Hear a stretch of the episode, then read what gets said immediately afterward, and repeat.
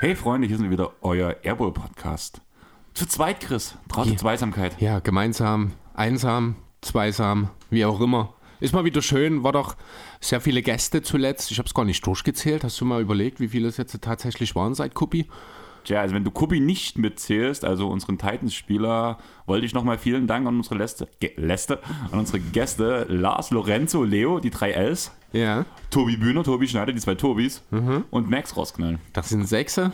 Mit das Kubi sind es quasi sieben in sieben Pots innerhalb von acht Tagen. Das ist schon ordentlich, muss ich sagen. Ja, also ich würde heute halt einfach nicht mitzählen, weil da, die andere Statistik war wesentlich ja, weil wir jetzt halt zwei Tage Pause drin hatten. Genau. Ne? Fünf Tage, sechs so Pots sah schon besser aus. Zumal wir heute ja auch, das muss man auch dazu sagen, mal ein bisschen was anderes machen. Nicht ganz so analytisch, nachdem wir die Woche über jetzt doch sehr tief immer in die Themen drin waren. War auch wirklich mein Wunsch, sage ich auch gerne so. Ich glaube, für die war es nicht so richtig in den Sinn gekommen, oder? Wäre es eigentlich gar nicht gekommen. Ich hätte mich eigentlich mehr auf die Ausarbeitung gestürzt, muss ich sagen. Zum Endeffekt war es danach so, es wäre nicht so viel Zeit für eine Ausarbeitung gewesen, so links ja. und rechts, auch jetzt, weil bei mir zumindest, ich weiß ja nicht, wie es bei dir jetzt Ostern abläuft, aber für die Einheimischen aus der Ecke, Schloss Burg macht ja wieder seinen Mittelaltermarkt. Mhm. Und meine Eltern haben ja die Imkerei mit Met und allem drum und dran. Also wo trifft es sich besser, als mit so einem Stand auf dem Mittelaltermarkt ja, zu sein. Weshalb meine Eltern das ganze Wochenende dort vor Ort sein müssen und deswegen bei uns jetzt schon traditionell die letzten Jahre ähm, Ostern immer Gründonnerstag gefeiert wird. Und da ah. wir jetzt ja Freitag aufnehmen, Freitagmittag um genau zu sein, wäre halt aufgrund von den vorherigen Ausarbeitungen echt nicht so viel Zeit gewesen. Ich war im Endeffekt wirklich froh. Nochmal viele Grüße an Lorenzo, muss ich sagen. Der hat mich ja noch so ein bisschen getriggert, ob wir vielleicht noch einen zusätzlichen Pod jetzt reinschieben mit ihm zusammen. Also es werden auf jeden Fall noch Pods mit ihm kommen, da bin ich mir sehr sicher. Ja. Aber ich habe danach das Spiel der Clippers gegen die Wolves auch live gesehen, beziehungsweise habe den ganzen Abend im Discord von jeden Tag NBA verbracht und mit den Jungs geschnackt und bin dann halt früh um sieben irgendwann ins Bett gegangen. Ich habe mir schon gedacht, ich bin ja, ich hatte ja Frühschicht die Woche und ich muss um sieben auf Arbeit sein und als ich dann äh, in der Bahn saß, habe ich gesehen, dass das Spiel noch läuft. Ich habe dann äh, kurz bin dann zum Bäcker rein nochmal vor der Arbeit und habe dann, als ich noch eine rauchen war, direkt vorm Büro dann nochmal reingeschaut. Da war das Spiel dann so vorbei. Da habe ich dir dann auch diesen schockierten Smiley geschickt, weil als ich in der Bahn reingeschaut habe, waren die Clippers, ich glaube, noch mit fünf oder sechs vorn und Towns war schon ausgefault oder ja. kurz davor. Ähm, genau, und dann haben sie das Spiel doch noch ähm, ja, verloren letzten Endes gegen die Wolves. Da war ich doch sehr überrascht und weil ich wusste, dass du das Spiel ja mit Sicherheit schaust, habe ich gedacht, haue ich dir gleich mal noch einen schockierten Smiley hin, aber du warst dann wahrscheinlich wirklich so fertig, dass du dich direkt hingelegt hast, ich oder? bin direkt ins Bett, habe mir traditionell Suits angemacht. Okay. Und habe dann auch das Handy zur Seite gelegt, einfach weil ich wollte dann möglichst schnell schlafen, weil ich ja eigentlich den nächsten Tag auch noch gucken wollte. Ja.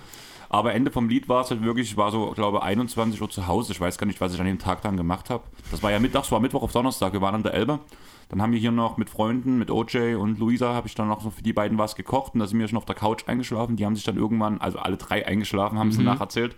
und dann haben die drei äh, beiden sich auch noch verzogen und ich habe dann durchgeschlafen bis früh, bin dann um 6 Uhr noch rüber getaumelt. Ja, und dann war schon Donnerstag. Da war ich früh Plasmaspenden und danach zu den Eltern und dementsprechend sah jetzt halt auch die Vorbereitung für heute aus. Ich habe mir zu allen Serien ein bisschen was aufgeschrieben so ein bisschen was zu dem Clippers Pelicans Spiel, zu den Nets Cavs Spiel, habe ich mir ein bisschen was rausgeschrieben, weil das die zwei Spiele sind, die ich live geguckt habe. Bei den mhm. anderen habe ich jetzt das All Possession Recap geguckt. Und ja, wir wollen ein bisschen durch die Serien gehen, ein bisschen. Ja, das so Wichtigste hast du aber jetzt vergessen. So wie früher Fan Talk. Genau, aber das Wichtigste hast du vergessen, dass du so fertig warst, dass sogar Lars sich Sorgen um dich gemacht hat. Ja.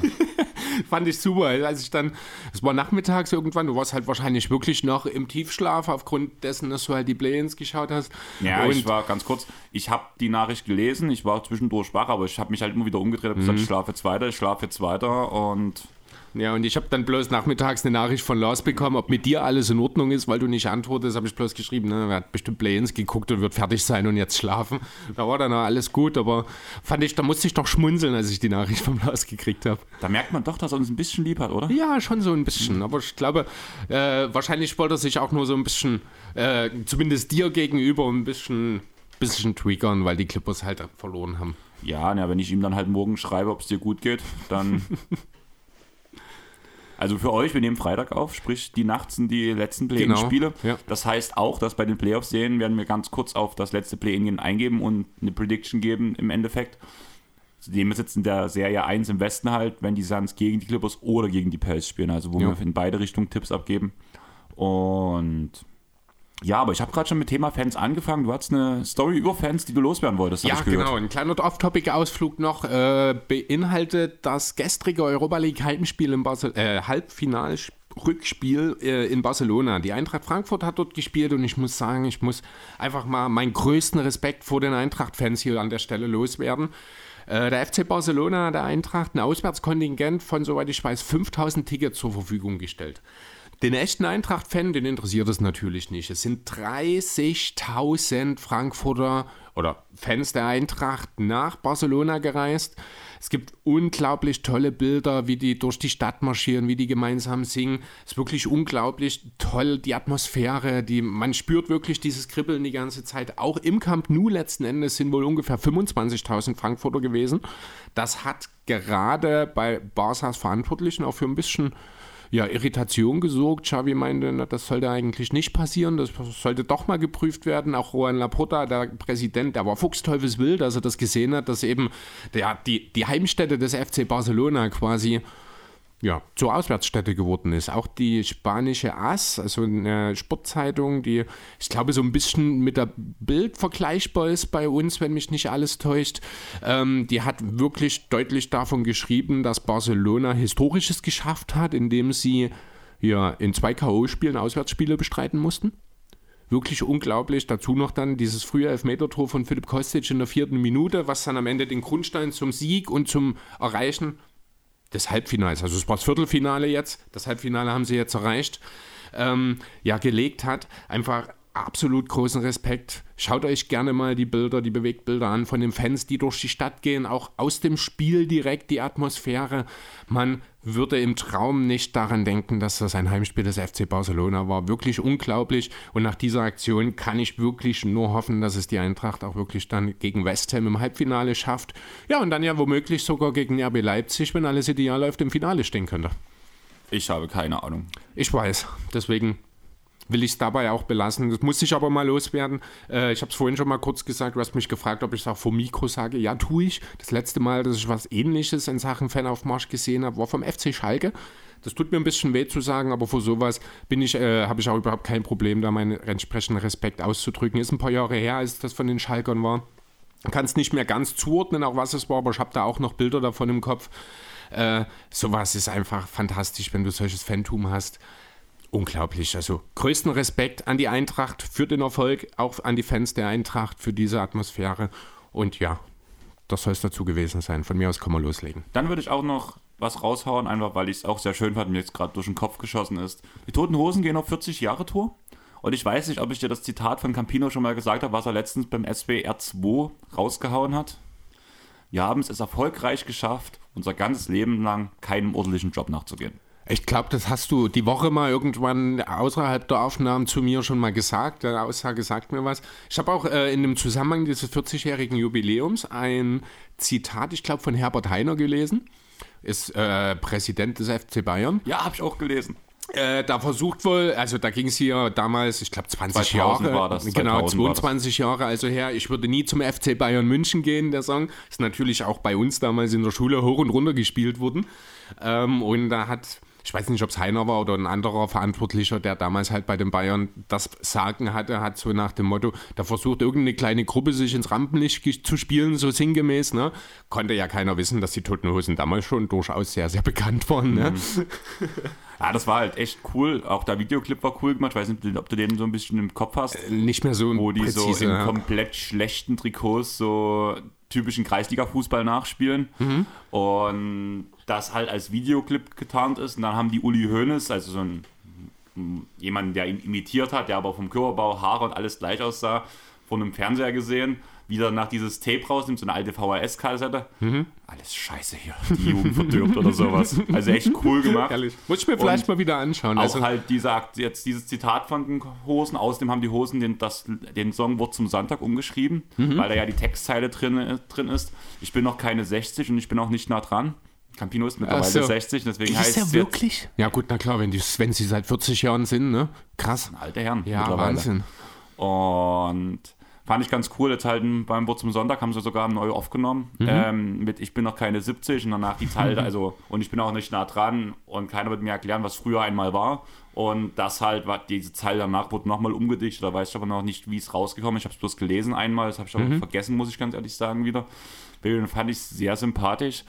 Und was ich auch sehr sympathisch fand, was vielleicht wir auch irgendwann mal sagen werden, Chris, aber ich fand es auch sehr gut.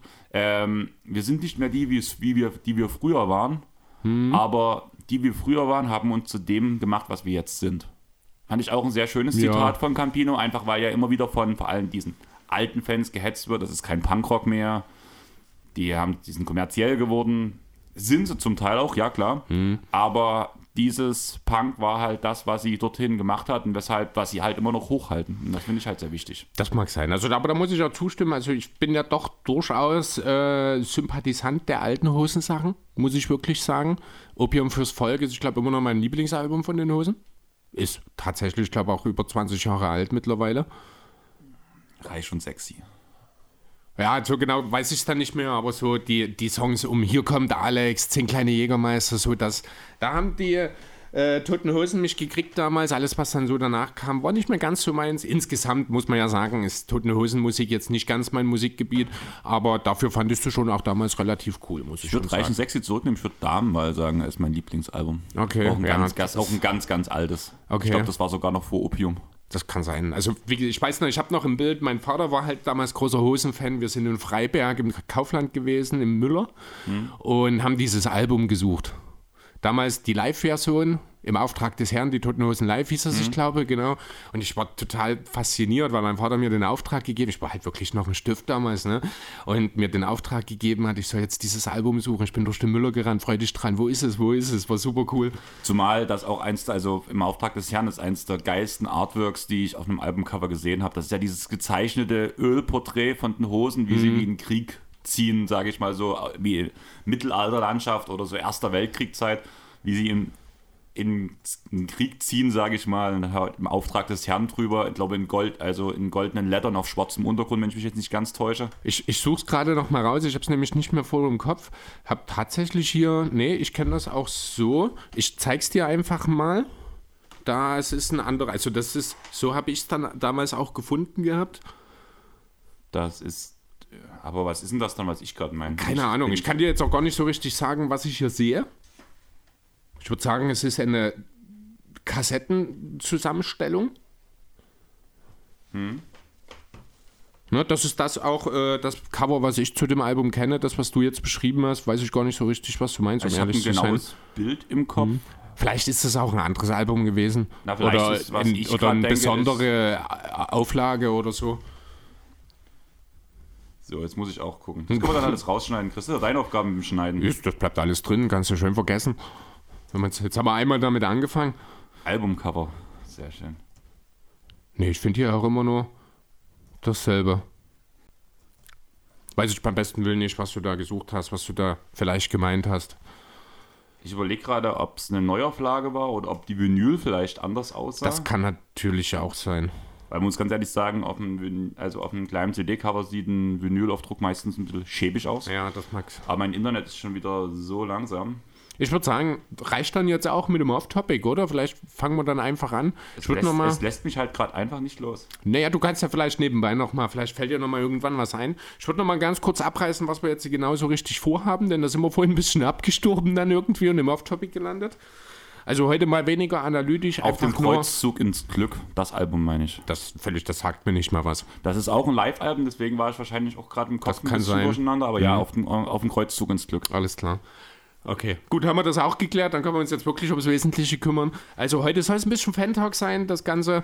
Äh, wir reden halt ein bisschen über die Playoff-Serien, was uns erwartet, was uns, was wir oder worauf wir uns freuen, worauf wir gespannt sind. Keine Analysen. Wir wollen ja jetzt nicht auseinandernehmen, wer in welchem Matchup welche Chancen hat. Wir wollen einfach einen kleinen Hype-Train quasi ins Rollen bringen und zum Ausdruck bringen, wie sehr wir uns auf die Playoffs freuen. Das ist so ein bisschen die Idee. Und ja, wenn du nichts weiter hinzuzufügen hast, würde ich sagen, können wir auch gerne loslegen. Ähm, ja, also das Ding ist, ich weiß nicht, ob ich einen Hype-Train starten kann, Chris. Mhm. Also ja, ich habe Bock drauf, ja. aber du hast letztens schon gesagt, wir haben halt auch, da wären wir wieder bei dem Zitat von Campino, das, was wir früher gemacht haben, hat uns zu dem gebracht, was wir jetzt sind. Mhm. Ich bin im Vergleich zu früher schon weniger emotional bei der Sache, mehr analytisch. Also klar, mich, ich, mich reißt alles mit und ich finde es geil, aber ja es ist halt einfach so, dass ich halt besondere Leistungen mehr hervorhebe und dass ich halt einen Hype-Train starte, wenn ich was gesehen habe. Und da ich noch nichts gesehen habe, bin ich gespannt auf das, was ich sehe. Aber ich sehe bei vielen Sachen oder bei den ganzen Serien eigentlich sehr viel Auf und Abs, wie es sich entweder sehr langweilig gestalten kann oder halt mega spannend entscheiden kann. Und das sehe ich halt also ein bisschen als Grund, vielleicht auch die zwei Seiten der Medaillen der verschiedenen Serien zu ähm, prognostizieren, sage ich mal so. Mhm. Einfach aus dem Grund, weil es halt bei vielen Serien extrem eindeutig werden kann, aber halt auch, wenn gewisse Sachen passieren, extrem spannend werden kann. Okay. Weißt du, was ich raus will?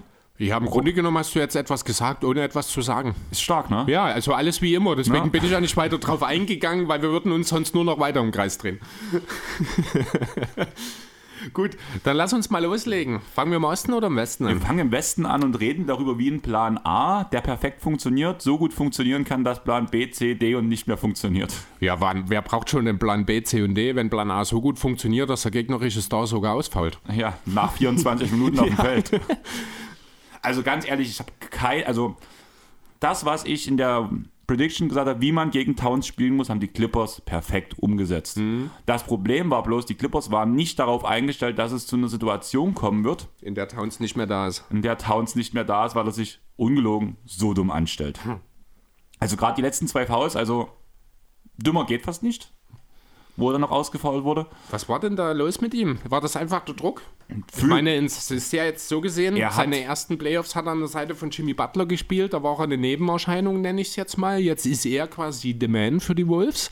Ist das vielleicht ein bisschen zu viel Druck jetzt, von hier auf jetzt, in diesem einen Spiel für ihn gewesen? Wir haben ja davon geredet, dass er mental nicht der Stärkste ist. Ja. Und dass man ihn schon sehr leicht aus dem Konzept bringen kann, wenn man drückt. Mhm. Subac hat sehr physisch gespielt und danach wurden alleine schon im ersten Viertel wurde Towns von Subac, von Covington, von Batum und von Morris verteidigt.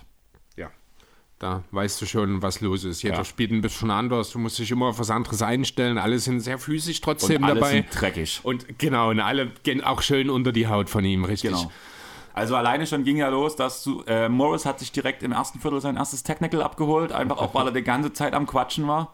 Danach gab es die Situation, wo mit Beverly beim Jump Ball stand, wo die sich gegenseitig beklagt haben. Da wurde erst Morris ejected, dann wurde das zurückgenommen und auf einmal hat, äh, hat Beverly die, ähm, der, das Technical bekommen. Mhm. Das war eigentlich das perfekte, ähm, die perfekte Beschreibung des Spiels. Fouls über Fouls, also von beiden Seiten wurde. Ich habe noch nie so viele Freiwürfe in dem ersten Viertel gesehen. also ja, man hat schon gemerkt, das ist wirklich Playoff-Atmosphäre. Die Intention war hoch, oder die Intensität besser gesagt. Man hat äh, von vornherein alles reingeworfen, außer Patrick Beverly, der noch ein bisschen mehr, wie üblich. Ich fand auch, wir haben es ja die Woche schon mal so ein bisschen äh, nach dem Spiel auseinandergemüsert. Ich fand den Kerl auch wieder besonders nach dem Spiel ein bisschen drüber. Ich fand's gut. Also, ähm, also es war schon cool, es hatte Unterhaltungswert. Ich fand aber, ähm, ja, und entsprechend waren dann auch die Memes im Internet. Ich weiß nicht, ob du es gesehen hast. Patrick Beverly feiert den Play-in-Sieg wie Michael Jordan seinen sechsten Titel so ungefähr. Genauso wirkt es auf mich. Da darf man schon auch mal ein bisschen auf die Bremse treten, wenn man gerade erstmal in die Playoffs eingetreten Versteh ist. Verstehe ich, aber die ganze Situation Situation, dein bester Spieler ist ausgefault. Du bist, und das war er wirklich, vor allem in der Defense der Leader des Teams. Ja. Er hat die letzten defensiven Possessions alle gewonnen, die ihn direkt betroffen hat. Und unter anderem, wo es danach darum ging, dass die Clippers nochmal ausgleichen wollten, hat er sich den letzten Stil geholt, halt auch mit einer unfassbaren Defense-Aktion, wo er auf der Grund, äh, auf der Auslinie den Ball auf rechts antäuscht, den zu snatchen der, der Gegenspieler dreht sich leicht weg und dann kommt auf einmal von der anderen Seite die linke Hand rein, schlägt den Ball raus und tut sich in die andere Hand reinschlagen, den Ball. Unglaublich, was Beverly gespielt hat. Und also ich weiß, warum ich den Jungen liebe, warum ich den vermisse bei den Clippers. Wir hatten das Thema auch, man muss, man kann Patrick Beverly erst wertschätzen, wenn er bei einem selber gespielt hat. Mhm. Und ich vermisse ihn wirklich. Jo. Aber um Beverly soll es eigentlich nicht gehen, denn wir sind im 1-8-Matchup. Da hat Beverly nichts zu suchen. Dafür haben die Clippers gesorgt. Ja, also. Da geht es nämlich um die Suns und das potenzielle Matchup mit eben entweder jenen Clippers oder den Pelicans. Da würde mich erstmal schon interessieren, sind wir uns einig, dass die Clippers so trotz des komischen Spiels gegen die Minnesota Timberwolves hier als Favorit in, dieser, in dieses Spiel gehen? Ich wollte schon Serie sagen, aber es ist ja nur das Spiel erstmal noch um Platz 8 ich muss halt wirklich sagen, dass ich fand, dass die Pelicans in ihrem Spiel wesentlich klarer im Kopf gewirkt haben. Klar, der Gegner war in Anführungsstrichen einfacher oder auf jeden Fall einfacher. Ja. Aber gerade die Big Three um Valanciunas, um Ingram und um CJ, die haben halt schon geliefert. Und vor allem gut und mit auch konstant geliefert. Was du bei den Clippers nicht sagen konntest. Da ging viel über Defense. Man hat wahrscheinlich auch die besseren Matchups, muss ich sagen. Also mit dem Terrence Mann, den kannst du auf CJ McCollum stellen. Ingram wird von George gedeckt.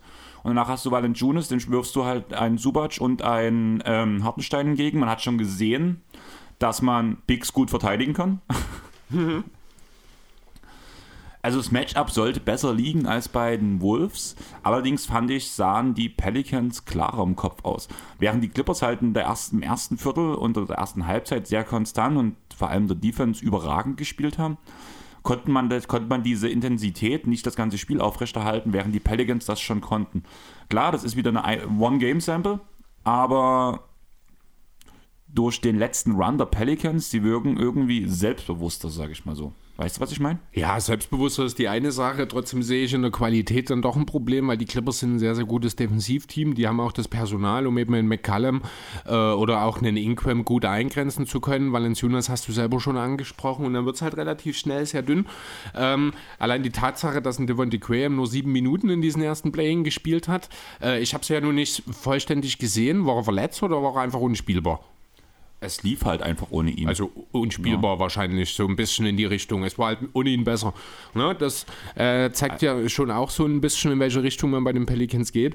Und du musst halt sehen, ich will dich kurz noch zurecht, hm? bei den All-Possession-Recaps ist ja alles so was dann auch so verletzungsmäßig herausgeschnitten. Also ich habe ihn zumindest nicht vom Pelzkumpeln also ich, ich habe auch kein Injury Report gesehen. Ich habe halt nur dann im Boxscore gesehen, dass er nur sieben Minuten gespielt genau. hat. Ähm, habe mich ein bisschen bestätigt gefühlt, weil ja meine Meinung zu Devontae Graham ist bekannt. Ich bin da jetzt nicht sein größter Fan, was das angeht. Und ja, De dementsprechend, also zumindest von organisatorischer, von der Coaching-Seite scheint das auch ganz gut auszusehen bei den Pelicans. Trotzdem glaube ich, dass das Matchup für die Clippers spricht und man am Ende wohl schon davon ausgehen kann, also ich gehe stark davon aus, dass dann die Suns eben gegen die Clippers spielen, macht aber für dieses Erstrunden-Output am Ende äh, für mich keinen großen Unterschied. Also ja, ich würde auch erstmal sagen, wir würden jetzt das Play-In jetzt nicht so sehr beleuchten. Immerhin ist das diese Nacht. Der Pod ja. kommt erst am Sonntag.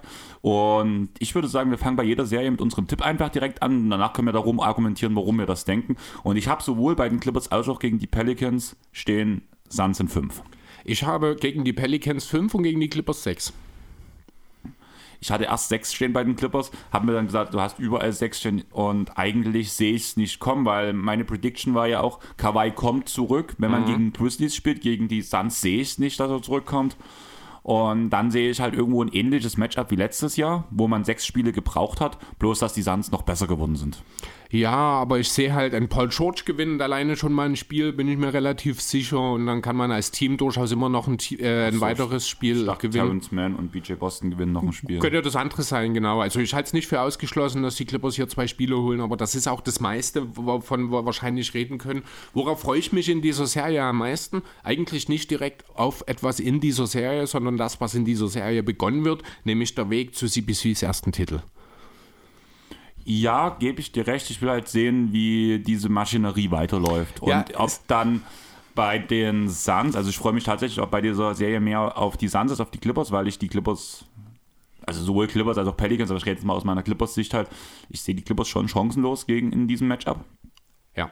Und ich will halt einfach sehen, können Leute wie Cam Johnson, also vor allem diese jungen Spieler, Bridges, die haben schon gezeigt, dass sie in Playoff funktionieren können, vor allem letztes Jahr. Aber sie, ich finde halt, sie haben nochmal einen großen Schritt diese Saison gemacht.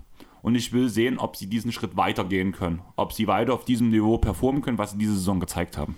Ja, genau. Also ich habe mir als Punkt hingeschrieben, wer soll diese perfekt geölte Maschine ohne Schwachstellen in sieben Spielen schlagen? Verletzungen. Es, ja, das ist wahrscheinlich auch das Einzige. Eine Verletzung, äh, drei Off-Nights in Folge von mindestens drei Spielern im Team. Das ist so das, was passieren muss, damit die Suns wirklich mal in der Serie äh, ins Schwimmen geraten. Bis zu den Conference Finals sehe ich sie eigentlich marschieren. Das muss ich ehrlich so sagen.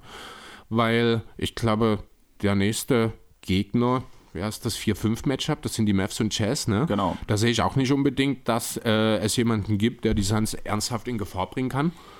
Also klar, Luca im Zweifel kann natürlich auch, das ist so eine ähnliche Theorie wie mit Paul George für ein, zwei Siege sorgen, aber ich glaube, das sind die Suns als Konstrukt dann auch zu gut. Deswegen ähm, kann es für die Suns, kann es nur um den Finaleinzug gehen darauf freue ich mich sehr, weil ich werde mir auch bestimmt relativ viel sonst wirklich auch gezielt anschauen, weil das einfach so wunderbar anzuschauen ist, was die machen, wenn du einen Paul George, äh, einen Paul George, einen Chris Paul oder einen Devin Booker siehst, wie die das Ganze orchestrieren.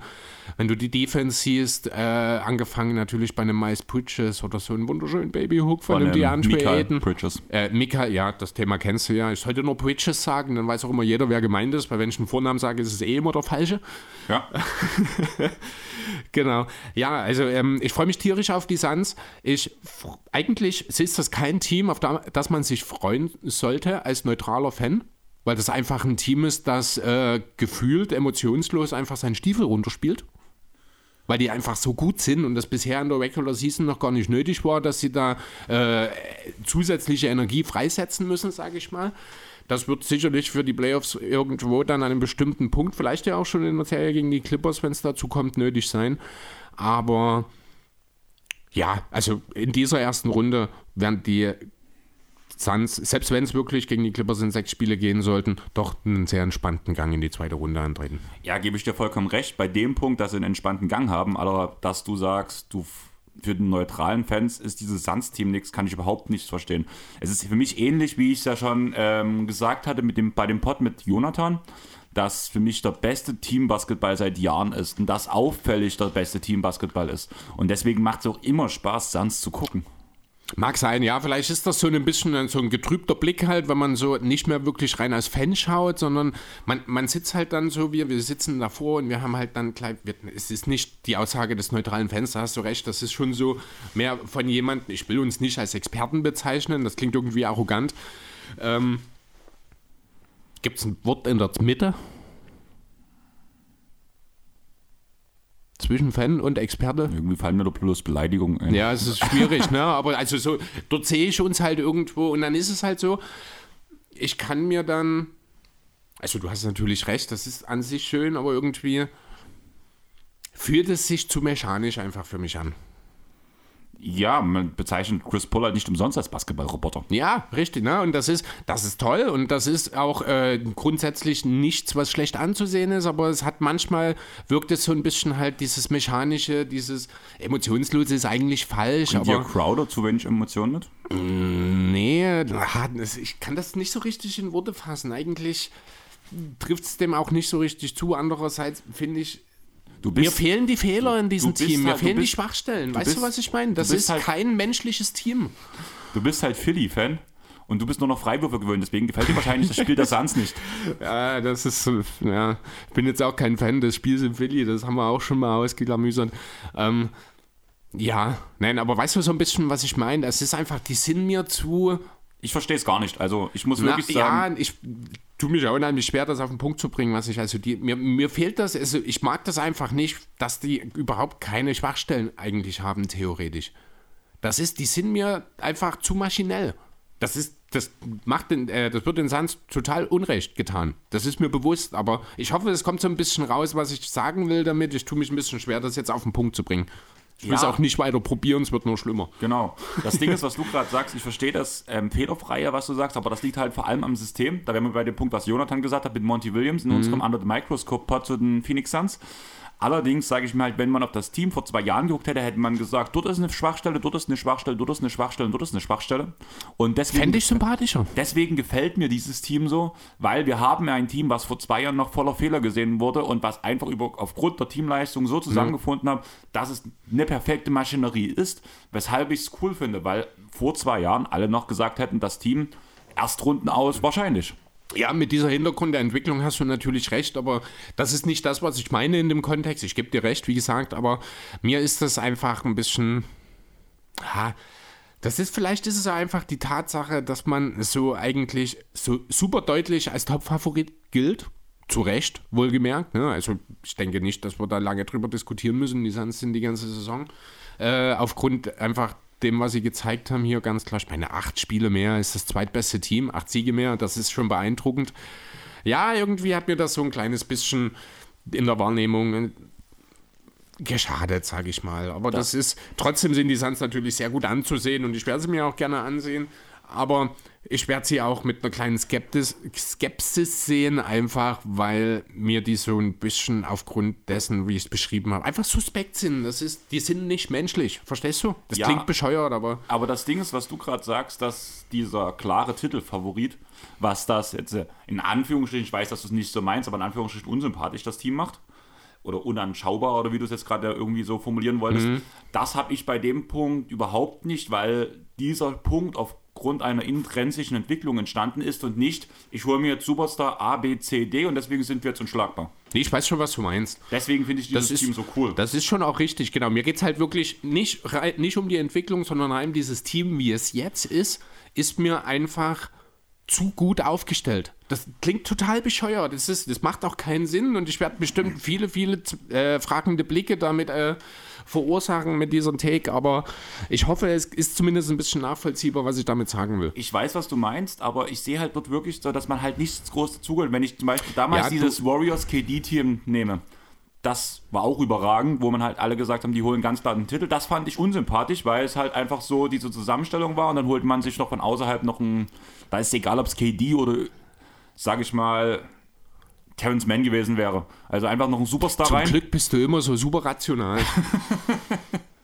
Ach komm, ich habe lange nicht solche Takes rausgeschmissen. Das kommt jede Woche. Das merkst du nur selber gar nicht mehr. Gut, ich finde, es reicht dann jetzt auch zu dieser ersten Playoff-Runde, denn wenn wir jetzt weiter darüber reden, wiederholen wir nur in anderen Worten das, was wir schon dreimal gesagt haben. aber du weißt vermutlich was ich meine. Ja, was wir wissen jeweils, Superteams. wir, wir wissen jeweils, Okay. was der andere meint, aber wir haben es halt auch schon dreimal gesagt inzwischen. Also hoffen wir einfach, dass ihr es auch wisst, was wir meinen. Wir können halten- uns ja nochmal ein Feedback geben dafür, ob ihr es wirklich verstanden habt, was ihr meint. Und Wenn ich nicht, versuchen wir es noch in sieben anderen Versionen unverständlich zum Ausdruck zu bringen. Genau, machen wir einen extra Pod dazu. Genau, wir halten jetzt einfach fest, die Suns gehen in die zweite Runde, egal gegen wen es geht. Vielleicht braucht man gegen die Clippers ein Spiel mehr, vielleicht aber auch nicht. Ich glaube, eine sieben Runden Spielenserie wird das aber definitiv nicht. Ja.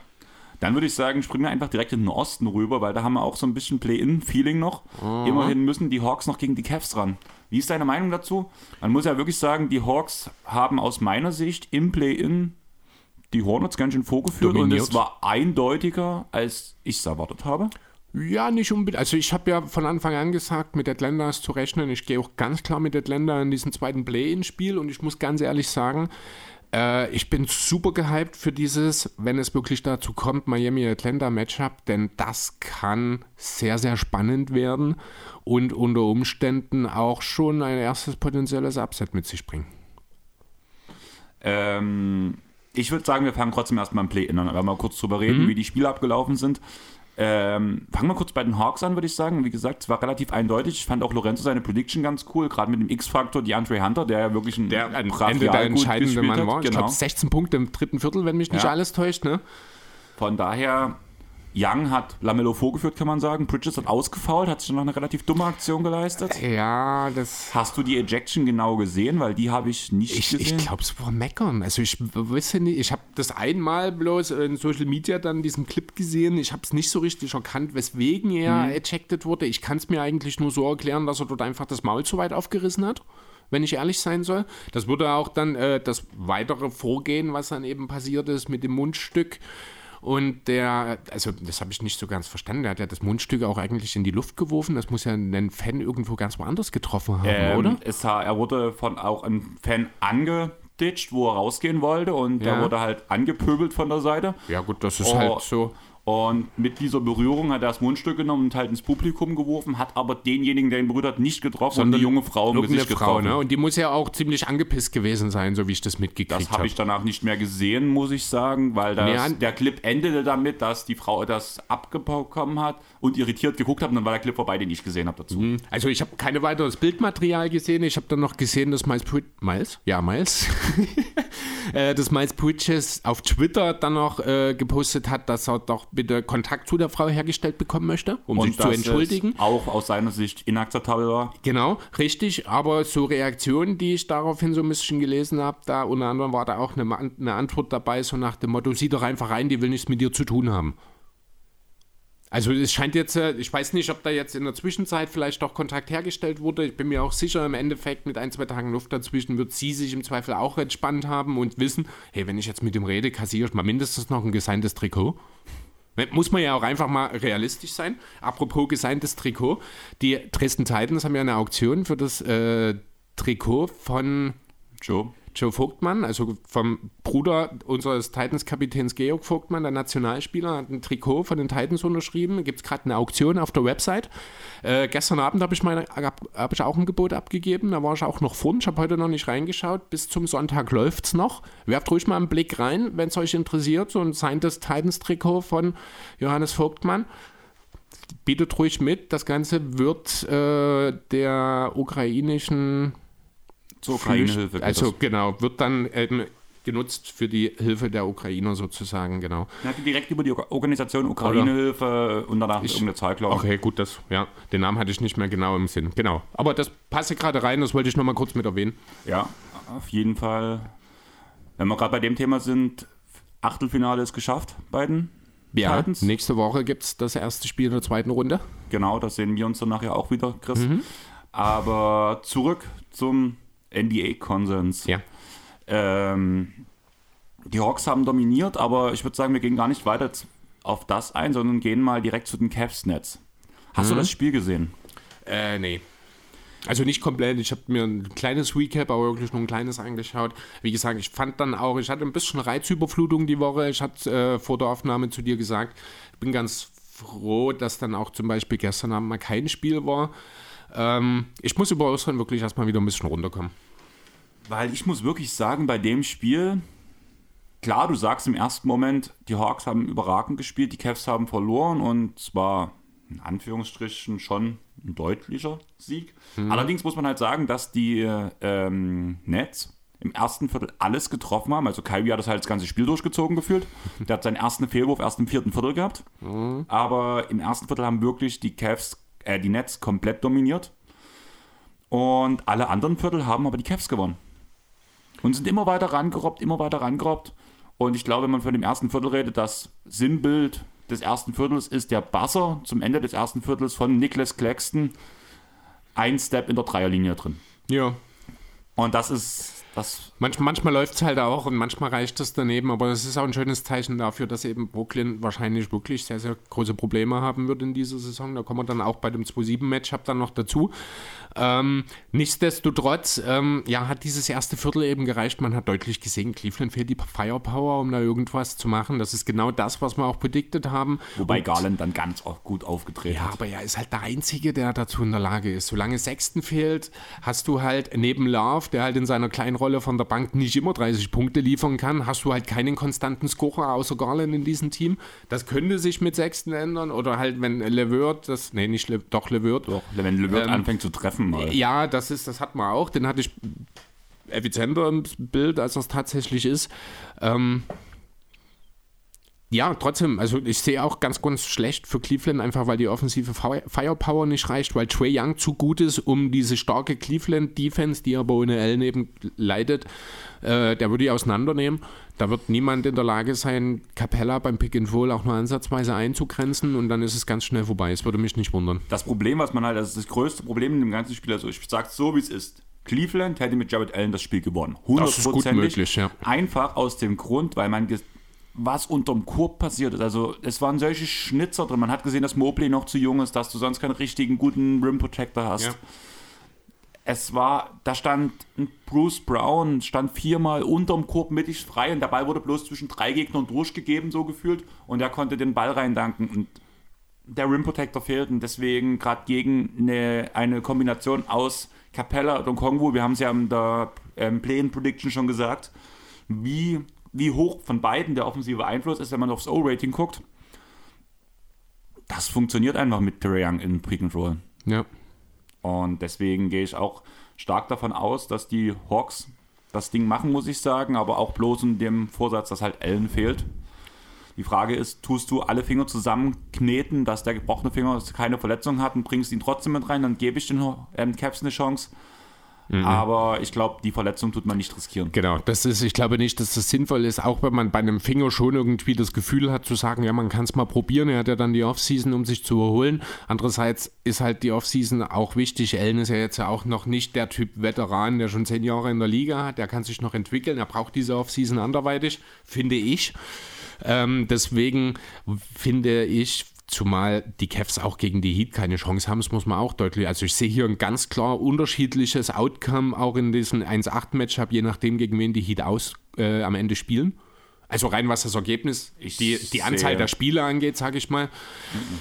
Ähm, aber ja, nee, das würde ich, das ist es nicht wert. Dann soll Cleveland lieber jetzt dann das in Kauf nehmen und sich nochmal einen soliden mittleren Pick sichern, indem man die Playoffs eben jetzt verlässt, verpasst, weil man eben Jared Allen schont und dann nächstes Jahr angreift mit einem nächsten Puzzlestück mit Trade Assets wie Colin Sexton beispielsweise äh, und dann nochmal schauen, was man machen kann. Ich, ich würde das Risiko nicht eingehen und ja, ich finde, damit ist es und ich glaube auch, wenn man dann eben auf dieses 1-8-Matchup schaut, da muss ich auch ganz ehrlich sagen, freue ich mich tierisch auf Victor Oladipo.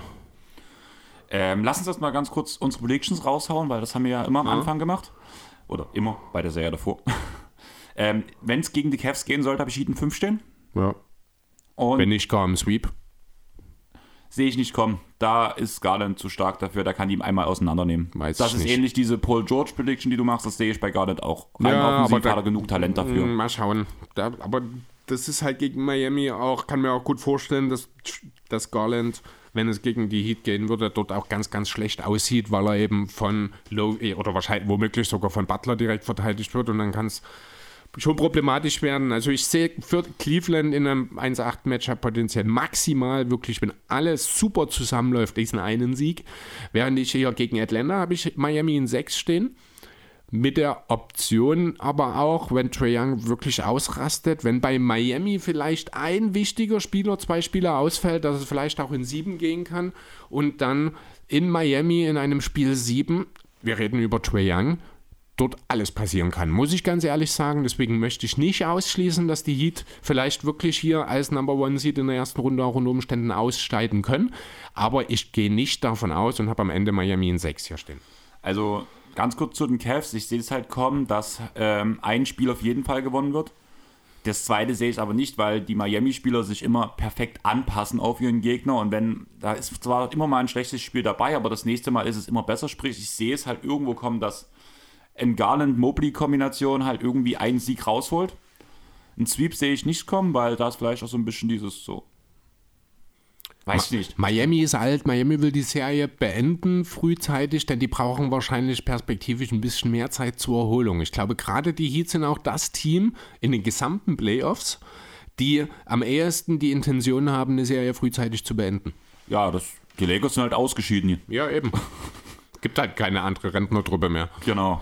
Ja, aber ich sehe es ja trotzdem ein Spiel, während die Cavs sich dann schnappen. Und bei den Hawks habe ich auch sechs Spiele sehen und auch genau, ich verstehe deine Argumentation mit diesem Spiel 7 und allem drum und dran. Allerdings ist es dieselbe Argumentation, warum ich sage, dass die Cavs wahrscheinlich ein Spiel holen werden.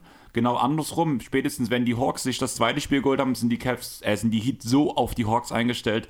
Das sind Kyle Lowry, das sind Jimmy Butler kein Mensch in dieser Liga kann sich auf Trae Young einstellen. Aber zwei zusammen. Und wenn du gerade zwei Verteidiger hast, auf dem Niveau von Kyle Lowry und Jimmy Butler, sehe ja, ich das auch, schon. Auch Adebayo, der ja da auch noch eine gute Hilfe ist und auch ein guter Pick-and-Roll-Verteidiger, da hast du schon recht. Also Miami ist sicherlich ein schwieriges Matchup für Trae Young, aber ich muss gerade nach den Playoffs letztes Jahr, auch nach diesem Play-In-Spiel, ich wette nicht gegen Trae Young. Das habe ich gelernt. Ähm, also ich mache es am Ende doch, weil ich sage, Miami kommt weiter. aber ähm, ich finde, dass es deutlich enger also es wirkt deutlich enger auf mich, als du das siehst, einfach weil ich dort Trey Young einfach, ich muss ganz ehrlich sagen, Trey Young ist für mich jetzt schon einer der mindestens Top 5 Playoff-Performer der Liga. Und das darfst du hier nicht unterschätzen. Und das kann ein sehr, sehr gewichtiger Punkt sein. Äh, schwierig. Also zum Beispiel gehe ich da auch sehr mit einem Donovan Mitchell, der es schon in mehr als einem Jahr gezeigt hat, wie er performen kann. Ich würde aber Trey Young in jedem Fall über Donovan Mitchell, also im Zweifel immer Trey Young statt Donovan Mitchell wählen. Aber du hast gerade von Playoff-Performance geredet und das hat dir Donovan Mitchell schon über mehrere Jahre gezeigt, während Trey Young dir das eine Serie gezeigt hat, die extrem beeindruckend war, ja. Oder eine, ein, ein Jahr, ein mhm. Run. Aber Mitchell hat das schon über mehrere Jahre gezeigt. Ich will jetzt erstmal von ja, den Hawks. Zwei. Ich will jetzt erstmal von den Hawks sehen, dass sie sowas replizieren können wie letztes Jahr. Ja, natürlich. Ne? Ja. Ich habe da halt ein bisschen mehr Vertrauen nicht. in diese Geschichte, weil ich äh, einfach den Typ Trae Young dafür als den richtigen erachte. Aber du hast natürlich recht, so ein, so ein bisschen der Beweis fehlt noch aus. Ähm, ganz kurz noch, ich habe Victor Oladipo schon angesprochen. Der hat nur acht Spiele in dieser Saison gemacht. Galt ja vor der Saison als ultimativer Stil, wenn er denn spielt. Sein erstes Spiel hat er am 7. März gemacht in dieser Saison, hat seitdem nur einmal mehrere Spiele am Stück gemacht. Das waren vom 7. bis 11.3. mal drei Spiele in Folge, drei Heimspiele, in denen hat er sechs Punkte, drei Assists und keine zwei Rebounds bei 44 und 25 Prozent erreicht. Bis dann eben dieses letzte Spiel in Orlando kam in Orlando oder gegen Orlando, ich weiß es gerade gar nicht genau, wo er mit einem Triple-Double geflirtet hat. 40 Punkte, 10 Rebounds, 7 Assists, 2 Steals. 5 äh, von 11 Dreier, 13 von 22. Da hat er mal gezeigt, wozu er eigentlich noch in der Lage ist und wie wichtig er für dieses Heat-Team sein kann. Er wird natürlich, wenn alle Heat-Spieler dabei sind in den Playoffs, nicht diese Rolle spielen, das ist auch klar. Aber Victor Oladipo ist vielleicht nicht mehr der Premium-Verteidiger aufgrund seiner Verletzung, aber immer noch zumindest solide, kann an guten Tagen total heiß laufen und auch mal so ein Spiel entscheiden und dabei unter Umständen auch durchaus für das eine oder andere Highlight sorgen. Und deswegen freue ich mich schon, dass Oladipo jetzt fit ist, für die Heat aktiv mit agieren kann, hoffentlich, und auch so ein bisschen einen Eindruck hinterlassen kann. Ich gehe da komplett konträr, muss ich sagen. Ich glaube, Depot wird so gut wie keine Einsatzzeit bekommen. Einfach aus dem Grund, dass er einfach zu inkonstant ist. Und wenn du, wenn Spo irgendwas will, ist es Konstanz und dass du seine, dass du deine Rolle kennst, dass du in der Rolle funktionierst. Ich sehe für Depot nur Spiele ähm, interessant werden, wo er wahrscheinlich, wahrscheinlich reingeschmissen wird, auch mit viel Spielzeit, wo er eine hohe Usage bekommt. Wenn man merkt, das aktuelle Scheme, was wir spielen, oder unsere Schemes, die wir normalerweise spielen, funktionieren nicht gegen die Hawks, weil die Hawks das heute zu krasse Pusen. Dann haust du einen Oladipo rein und versuchst, dass er die Kohlen aus dem Feuer holen kann. Weil er auch man muss ehrlich sagen, ein primärer Score ist, was sonst den Heat so ein bisschen aus, abfällt. Abgesehen Butler, von Hero. Butler kann, ja, abgesehen von Hero, ja, hast du recht, aber das ist halt auch eher ein Bankspieler. Und eigentlich brauchst du mehr davon. Butler kann das, macht es aber nur, wenn es nötig ist. Lowry ist es nicht mehr. Bam braucht einen Ball, muss einen Ball serviert bekommen. Und deswegen ist Depot schon ein gutes Puzzleteil. Allerdings denke ich, dass er nur noch große Rolle bekommt, wenn es wirklich schwierig schon aussieht, sage ich mal so. Weißt du, wie ich es meine? Mir geht es ja gar nicht um die große Rolle. Mir ging es einfach nur darum, dass ich mich darauf freue, ihn spielen zu sehen. Ja, aber du freust dich darauf, dass auf das 40 Punkte Triple Double, so hat sich das gerade für mich angehört. Nein, ich habe einfach nur gesagt, dass er halt in seinem letzten Spiel nochmal gezeigt hat, wozu er in der Lage ist. Ich habe ja auch gerade eben schon gesagt, er wird natürlich in den Playoffs nicht diese Rolle spielen, wenn alle da sind. Er wird auch keine 30 Minuten gehen oder so, das ist klar. Aber mir geht es einfach darum, weil das war ja die Intention, was wir eigentlich machen, so ein bisschen zu sagen, worüber wir uns freuen, was wir sehen wollen. Und das ist einfach Victor Olatipo nach dieser langen Leidenszeit, der eben jetzt am Ende der Regular Season nochmal gezeigt hat, dass er noch da ist und der auch eine gewisse Rolle in den Playoffs spielen wird. Natürlich keine Superstar-Rolle bei den Heat, wahrscheinlich auch keine entscheidende im Sinne von, äh, dass er in jedem Spiel in dieser Serie oder in den Playoffs relevante Minuten und entscheidende Situationen haben wird. Aber ich freue mich, ihn wieder zu sehen. Ich freue mich, wenn er hier und da mal einen krachenden Dank raushaut weil das ist einfach jemand, der hat über seine Saison oder über seine Karriere, wenn er fit war, gezeigt, dass er eben ein Spieler ist, der die Fans mitreißen kann, der sehr unterhaltsam sein kann, der kein Superstar ist, ganz klar. Also versteht mich hier nicht falsch.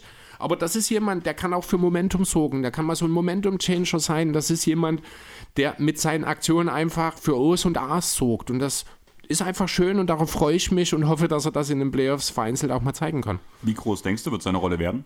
Ja, wir reden hier von 10 bis 15 Minuten okay, wahrscheinlich. Dann sind wir uns einig. Der, wahrscheinlich von der Bank an der Seite von Hero äh, unter Umständen oder dann halt Struce einfach, um dort ein bisschen mehr Defensive mit reinzubringen. Das ist seine Rolle.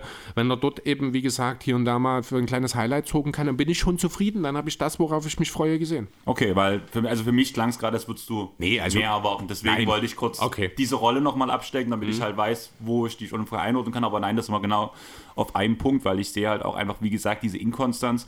Für mich ist Depot, wenn er eingewechselt wird, halt doch eher die Unterstützung defensemäßig, weil ja von der Bank da nicht so viel kommt, sage ich mal. Ja.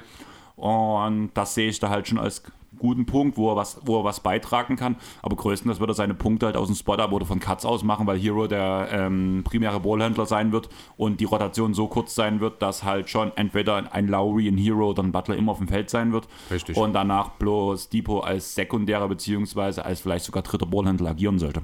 Ist aber auch total okay mir ging es wirklich nur darum. Ich freue mich, dass er jetzt wieder zurück ist, dass er eben seit Anfang März wieder in der Rotation ist. Ähm, er wird am Ende vielleicht auch gar nicht in jedem Spiel eingesetzt werden. Das kann genauso gut sein. Aber wichtig ist nur, Victor Oladipo ist wieder da. Ähm, muss sich nicht mehr unter einer Maske verstecken und singen, sondern kann wieder Basketball spielen. Ich weiß nicht, ob du es mitgekriegt Nein. hast. Er hat äh, vor ein oder zwei Jahren während seiner Verletzung hat er bei The Mask Singer teilgenommen. Nein, das habe ich nicht mitbekommen. Mhm. Ich hatte gerade, ich habe noch ein Bild auf dem Feld mit einer Maske von ihm im Kopf. Irgendwie ja, war ich auch, da gerade. Und jetzt mhm. habe ich gerade überlegt, hä, unter der Maske singen. Nee, aber diese Show kennst du, die gibt es ja auch bei uns in Deutschland. Äh, der Mark Singer, das sind halt irgendwelche Prominenten, also Prominente in Anführungszeichen. Ich finde das dann immer ab und zu, wenn ich mal reinschalte. Ähm, das sind drei Juroren, Ruth Moschner, Way Garvey und ich weiß gerade gar nicht, wer der dritte ist. Die müssen dann halt nach dem Auftritt immer überlegen, wer könnte das denn sein? Und 80 Prozent der Namen, die die dort nennen, habe ich noch nie gehört. Okay. Aber da sind wir uns einigermaßen einig. Wie gesagt, mhm. ich in 6 und was? Also Heat in 6. Heat in 6 bei, gegen die Hawks und bei den Cavs halt Heat in 5. Ja.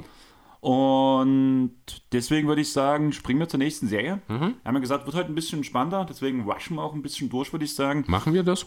Ja, wir sind eigentlich ganz gut dort, dadurch, dass wir jetzt ja die ganzen Play-ins noch mit drin haben. Also ich schätze schon, dass die nächsten Diskussionen kürzer ja, ausfallen werden. Gut, wir waren im Westen jetzt erstmal wieder, ne? Genau, bei dem Matchup 2 oh, ja. gegen 7 Memphis Grizzlies gegen Minnesota Timberwolves. Ja, genau. Über die Plains haben wir jetzt schon so ein bisschen geredet. Ich habe mir hier als Überschrift über diese Serie habe ich mir äh, eine Frage hingeschrieben. Wer ist unerfahrener und spektakulärer?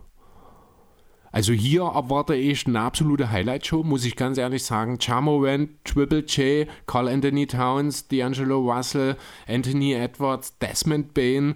Das ist super athletisch, super viel Qualität drin. Zwei Teams, die, oder sagen wir mal ein Team mit Memphis, das, oder ja doch grundsätzlich erstmal zwei Teams, die positiv überrascht haben in dieser Saison. Das kann man so sagen. Dazu ein Team mit Memphis, das ja aller Erwartungen regelrecht pulverisiert hat, das unheimlich gut aussieht, unheimlich gut gecoacht ist, unheimlich gefasst wirkt, auch wenn das da in Jamorant mal fehlt. Die 20 zu 2 Bilanz haben wir schon häufig in den letzten Wochen angesprochen, ohne Moment. Ähm, ja, worauf wird es am Ende aufkommen? Ich habe so ein bisschen das Duell der Coaches hier hervorgehoben. Mm. Beides Rookie-Playoff-Coaches, beide haben sehr, sehr große Erfolge jetzt in relativ kurzer Zeit Ist eben mit diesem Tyler Team. Jenkins, ein Rookie-Playoff-Coach? Taylor immer noch, das Tyler, hat man auch ja. neulich, vergiss nicht das Ansehen. Weil er war letztes Jahr alleine schon ähm, Coach der Memphis Grizzlies und da ging es in der ersten Runde gegen die Jazz. Und danach war Stimmt. er davor ja schon Coach, wo ich gerade überlege, wo er davor, wo Aber nicht als Head Coach. Nicht? Nee. Okay. Also er war von 18, 19 bei den Bucks als Assistant, davor von 13 bis 18 in Atlanta. Aber, aber ja, stimmt, letztes Jahr, da waren die Memphis, waren die Grizzlies ja auch schon, das hatte ich ein bisschen außer, äh, nicht mehr so ganz auf dem Schirm mehr. Ähm, ja, trotzdem ist da natürlich erfahrungstechnisch noch einiges äh, im Argen. Andererseits hat aber gerade Jenkins eben gezeigt, wie gut er so ein Team führen kann. Auch bei Chris Finch hat man in Minnesota einen deutlichen Aufschwung gespürt, seitdem er da ist was viel auch damit zu tun hat, dass man einfach auch Schemes angepasst hat. Das Thema Vanderbilt hat man, wie gut Stephen Adams in dieses Grizzlies-Team passt, ist auch unglaublich.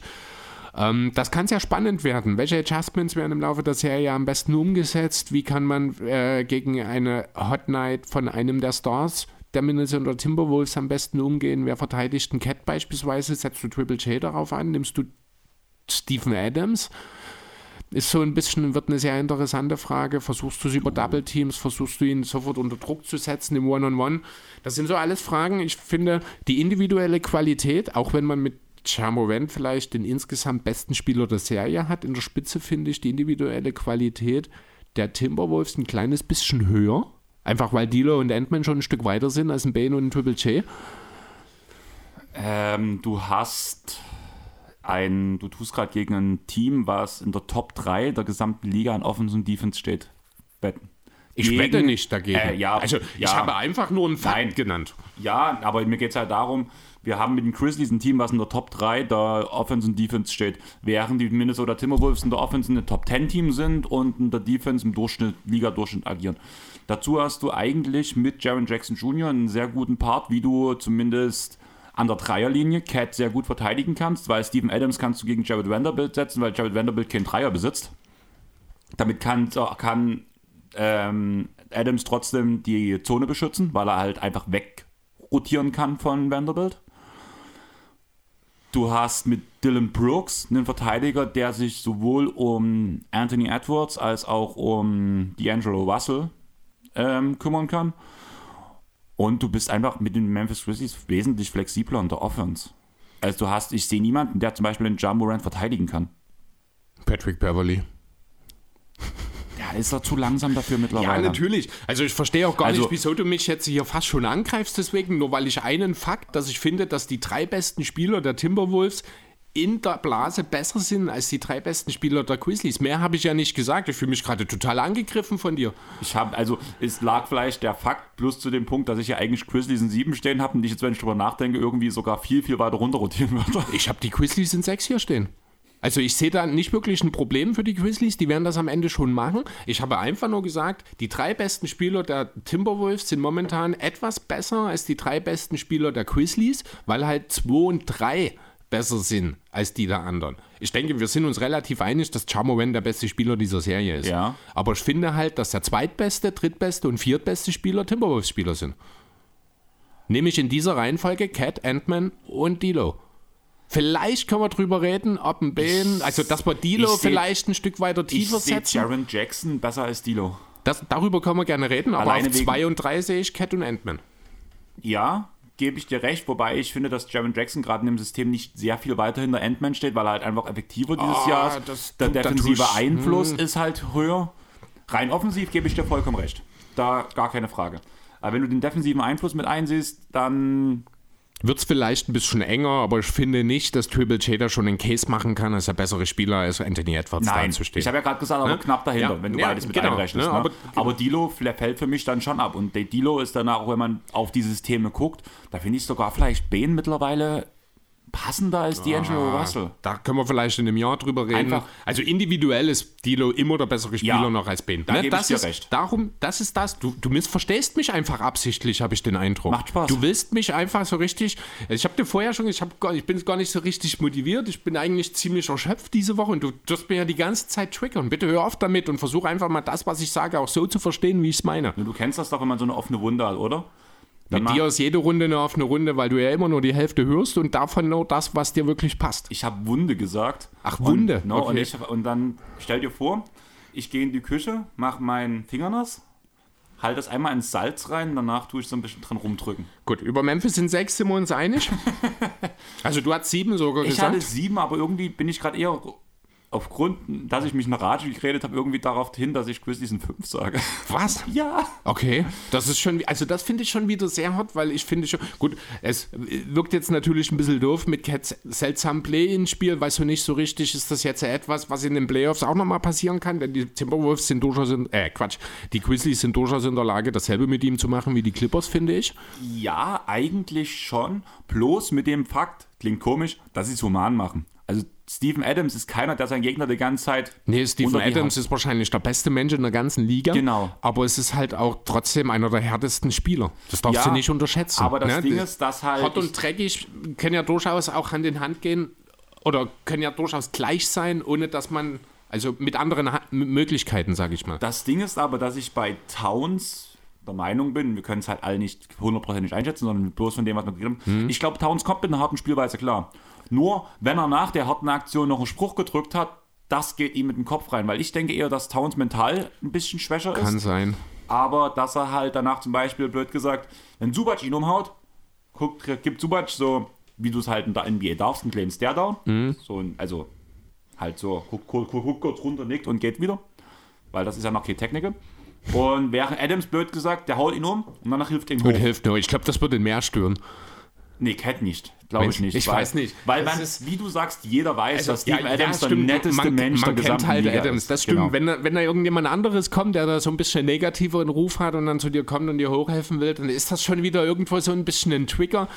Ähm, da hast du recht, aber bei Adams wird das wahrscheinlich nicht ganz so wirken. Ja. Genau, und ich glaube halt wirklich, dass halt Cat kommt mittlerweile, hat er auch diese Saison gezeigt, mit einer harten Spielweise des Gegners klar. Bei Cat muss man in den Kopf kommen und da sehe ich keinen richtigen Spieler außer Dylan Brooks Hm. und Patrick Beverly bei den Timberwolves, die das, äh, Wieso sollte Patrick Beverly in den Kopf von Towns? Patrick Beverly traue ich alles zu. Ja, Nein, du hast recht, das war gerade ähm, durcheinander. Aber Dylan Brooks sehe ich als Spieler, der das kann, aber der wird einfach Towns nicht verteidigen, außer vielleicht mal zwei, drei. Possessions pro Spiel, wenn es halt durch Switches so entstanden ist. Und deswegen sehe ich Towns schon wesentlich besser spielen als gegen die Clippers. Und ja, ja, und dann kann das, schon, kann das schon sechs Spiele werden, aber eine echte Chance für Minnesota sehe ich nicht. Ähm, da sind wir uns ja grundsätzlich, denke ich, einig. ich hasse gerade meine zwei Relationen, dass ich hier sieben stehe, wo ich gar nicht dahinter mehr stehe. Verstehe ich auch gar nicht, wo das herkommt, um ehrlich zu sein. Und irgendwie, dass ich jetzt direkt auf fünf rumswitch, ist schon wieder dann ganz komisch. Ja. Aber das merkt man. Du hast von Anfang, am Anfang des Pods von einem Hype geredet. Mhm. Ich habe mich gerade in den Hype reingeredet. Hast du es gemerkt? Ich weiß nicht, ob das ein Hype ist, was du machst. Ich finde, du bist ein bisschen, wirkst ein bisschen seltsam heute auf mich irgendwie. Du bist, Aufgedreht. ja, ich weiß nicht, was das soll. Aber ich finde auch, wir sollten weitermachen. Gehen wir wieder in den Osten zurück? Oder willst du zu der Serie noch was loswerden? Ich liebe Desmond Bain. Okay, ist ein schöner Abschlusssatz. Gut, Osten, 2-7, Boston gegen Brooklyn. Ja. Wie hast du dich gefühlt, wo du heute mitbekommen hast bei der Ausarbeitung, dass die Celtics gegen die Nets ran müssen? Ich habe es tatsächlich erst am Mittwochabend realisiert. Ich hatte nachdem die äh, letzten Regular-Season-Spiele durch waren, gar nicht nur mal ein Standing geschaut und auch gar nicht so genau die Ergebnisse mir angeschaut des letzten Spieltags, um ehrlich zu sein, weil ich nicht unbedingt damit gerechnet habe, dass es sich noch so ausgeht, weil zum einen war klar, dass Boston nicht versucht, nach unten zu spielen, weil das hatte man nicht in der eigenen Hand, weil für Boston war es ja wirklich so, 2 bis 4 war noch alles möglich und man wollte schon nach dem Toronto-Matchup, ich glaube, aus dem Weg gehen. Ähm, also konnte Boston nur gewinnen, um sicher zu gehen, dass man eben nicht auf vier runterfällt und dass dann eben Milwaukee mit 8 Sekunden True Holiday ähm, und ansonsten einer sehr, sehr uninspirierten Leistung dieses Spiel bewusst noch abgibt, um eben den Netze aus dem Weg zu gehen. Hat mich sehr enttäuscht, wenn ich ehrlich sein soll. Ist aber legitim, dort zu taktieren natürlich. Und so haben wir dann eben jetzt dieses Celtics gegen Nets Matchup, auf das ich mich tierisch freue, muss ich sagen. Das, ist, das könnten auch Conference Finals sein. Ähm, ich muss ganz ehrlich sagen, ich glaube, es wird viele Blowouts geben. Und Sehe ich gar nicht kommen. ich sehe keine, ich sehe keine engen Spiele in dem Spiel, äh, in dem, Wieso? weil ich denke, dass entweder Kyrie macht das Ding wie gegen die Cavs und tut die Celtics komplett outscoren. Irgendwie habe ich also es gibt nicht mal einen direkten Grund dafür, warum ich das so sehe. Aber irgendwie habe ich das Gefühl, du hast auf beiden Seiten so offensive Scorer, kannst auf der einen Seite danach zumindest auch eine gute Defense stellen, dass es irgendwie eng wird. Also die Serie wird eng, aber die einzelnen Spiele nicht. Sehe ich gar nicht kommen. Also zunächst einmal, wenn es Blowouts gibt, dann kann ich die mir eigentlich nur zugunsten der Celtics vorstellen, weil die Celtics Defense einfach viel zu gut ist, äh, als dass man die Nets großartig ins Laufen kommen lässt. Die Nets sind total uneingeschränkt, nur kann man fast sagen, auf Kyrie und KD angewiesen. Da ist einfach nicht viel. Bruce Brown hat ein gutes Play-in-Spiel gemacht, hat aber auch direkt danach erstmal einen ganz schönen Hirnfurz rausgelassen. Ja. Ähm, Die, den KD danach direkt revidiert. Hast du das, mitbekommen? Ja, ich habe das, äh, die ganzen Aussagen von KD mit der, der erstmal schon ganz schön gedacht, oh, was sollte das denn? Und dann fing er aber doch an zu lachen und fand es ein bisschen lustig, was er gesagt hat, hat es dann aber natürlich relativiert. Tyson Horford können genau dasselbe wie Robert Williams. Äh, das wird spannend und also wirklich sehr professionell darauf reagiert. Bruce Brown, ja, hat sich da halt ein bisschen eine Dummheit geleistet. das war lustig. Ja, das war es auf jeden Fall. Das könnten wir beide sein. Ich dir einfach ein paar Hottext scheuern und du denkst dir so, halt deinen Mund. Ja, genau, aber ansonsten sehe ich halt, ähm, Seth Curry ist angeschlagen. Ich weiß nicht, wie der dann in der Serie aussehen wird. Der wird unheimlich wichtig sein. Da kommen wir zu dem Thema Blowouts. Ohne sein Spacing mit Joe Harris, der nicht dabei sein wird.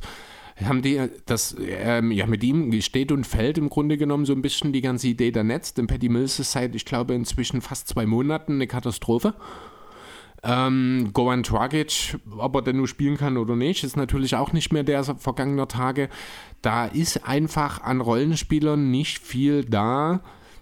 Nick Claxton schwebt immer eine gewisse Verletzungsanfälligkeit mit. Drummond hat natürlich im Pick and Roll seine Probleme nach wie vor. Das hat er natürlich nicht abgestellt, auch wenn er in Korbnähe durchaus eine gewisse Präsenz mitbringt. Das sind alles Sachen, die die Celtics extrem gut äh, ausnutzen können. Dazu hat man, wie gesagt, die beste Defense der Liga. Ich glaube sogar in diesem Jahr sowohl beste Defense als auch Offense, also im Jahr 22 für die Celtics, wenn mich nicht alles täuscht. Ähm, zumindest, wo mir die Folge über die Suns aufgenommen, was ja kurz vor Ende der Saison war, da waren sie noch knapp hinter den Suns. Nee, da waren Jahr- sie genau in der Nacht, bevor wir aufgenommen haben, sind sie an den Suns vorbeigegangen. Ach so? Ja. Also, als ich die Vorbereitung einen Tag vorher gemacht habe, waren die Suns, also ich habe jetzt die Punktplätze nicht mehr genau im Kopf, auf jeden Fall habe ich dann am Tag der Aufnahme vorher nochmal reingeschaut und da waren die Suns vorne wie hinten jeweils um ein oder zwei Pl- Plätze nach unten gefallen. Einmal wegen den Celtics und ich glaube, das andere waren. Das Wahrscheinlich weiß ich nicht mehr. Die, die, kann sein. Weiß ich nicht. Also jedenfalls hatten die über Nacht dort wirklich, weil die Suns selber nicht gespielt hatten in der Nacht, dann die Führung wieder abgegeben. Einmal auf jeden Fall in Boston dort schon. Okay. Ja.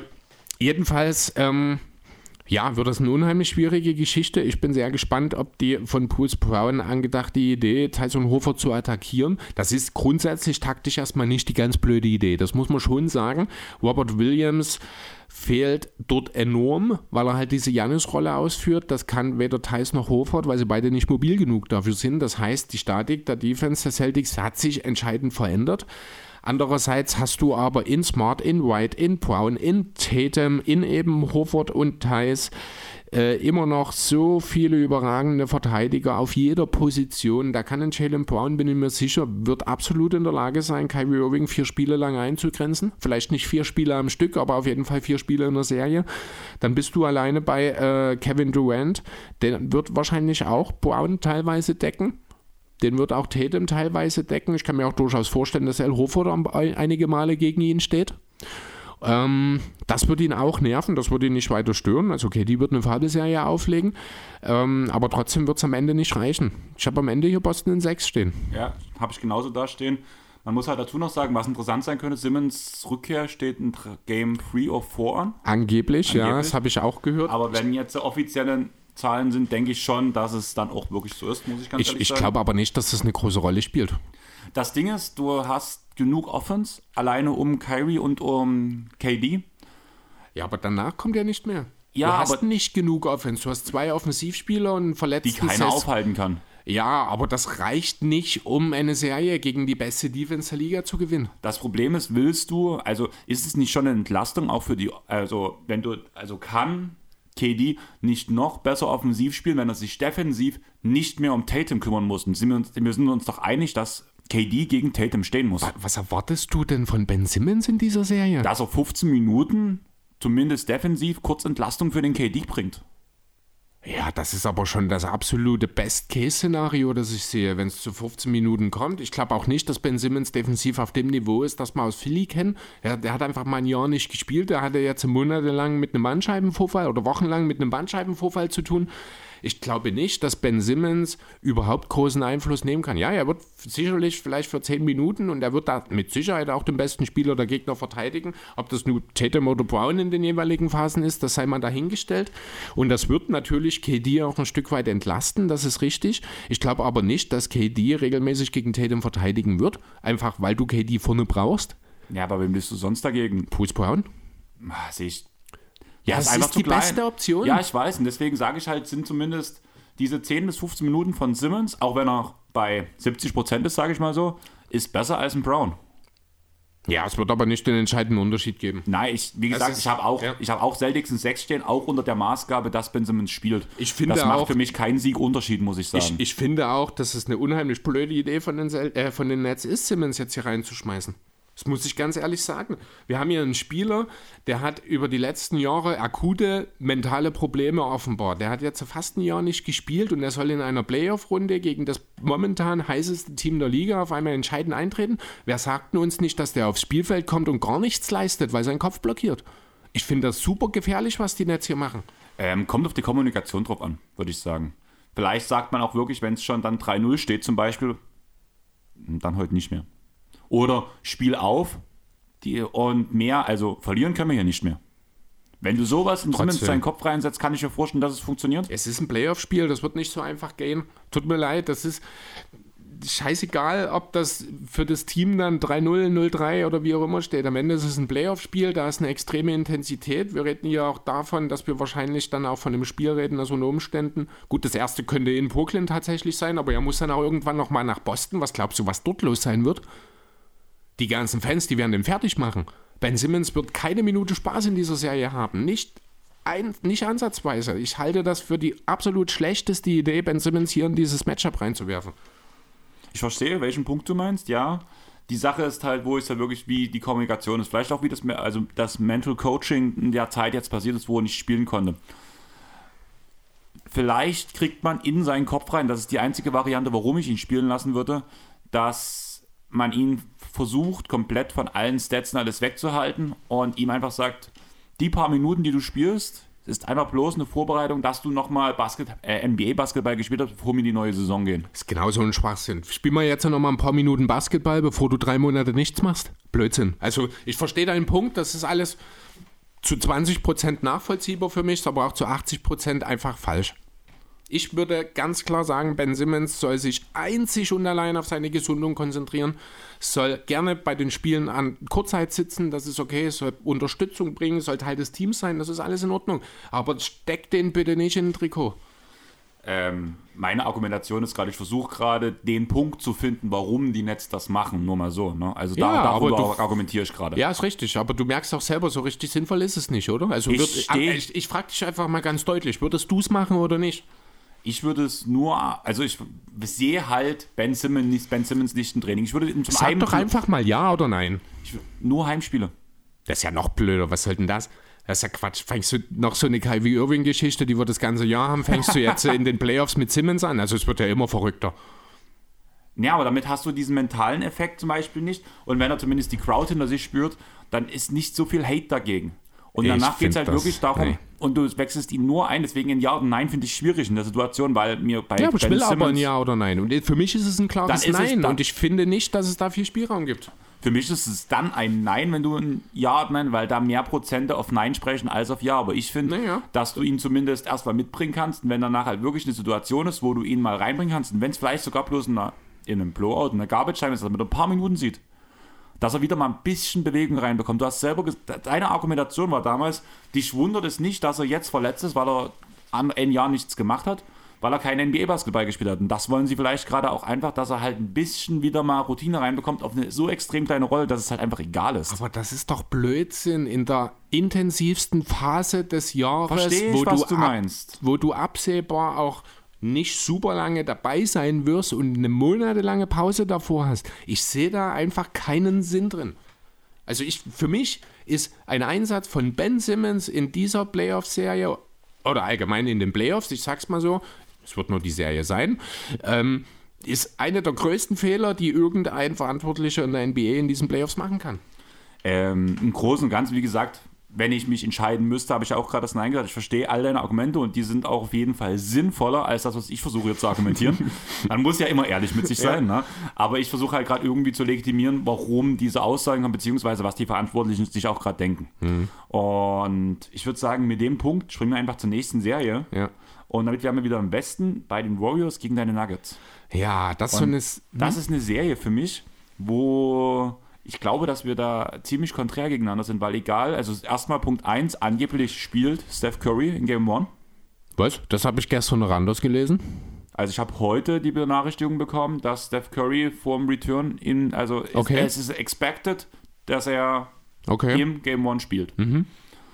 Und Luca Rau, also reden wir später bei den anderen Spielern Ich wollte gerade sagen, von Lukas sind wir jetzt nicht. Ja, na, ich habe den, ich habe einen Post gesehen, wo ähm, ein, der Timetable war für Luca, Ben Simmons und Steph. Deswegen hatte ich den so, gerade noch im alles Kopf. klar. Deswegen war das gerade so. Deswegen bin ich Ja. auf Luca gesprungen, weil das war ein Tweet.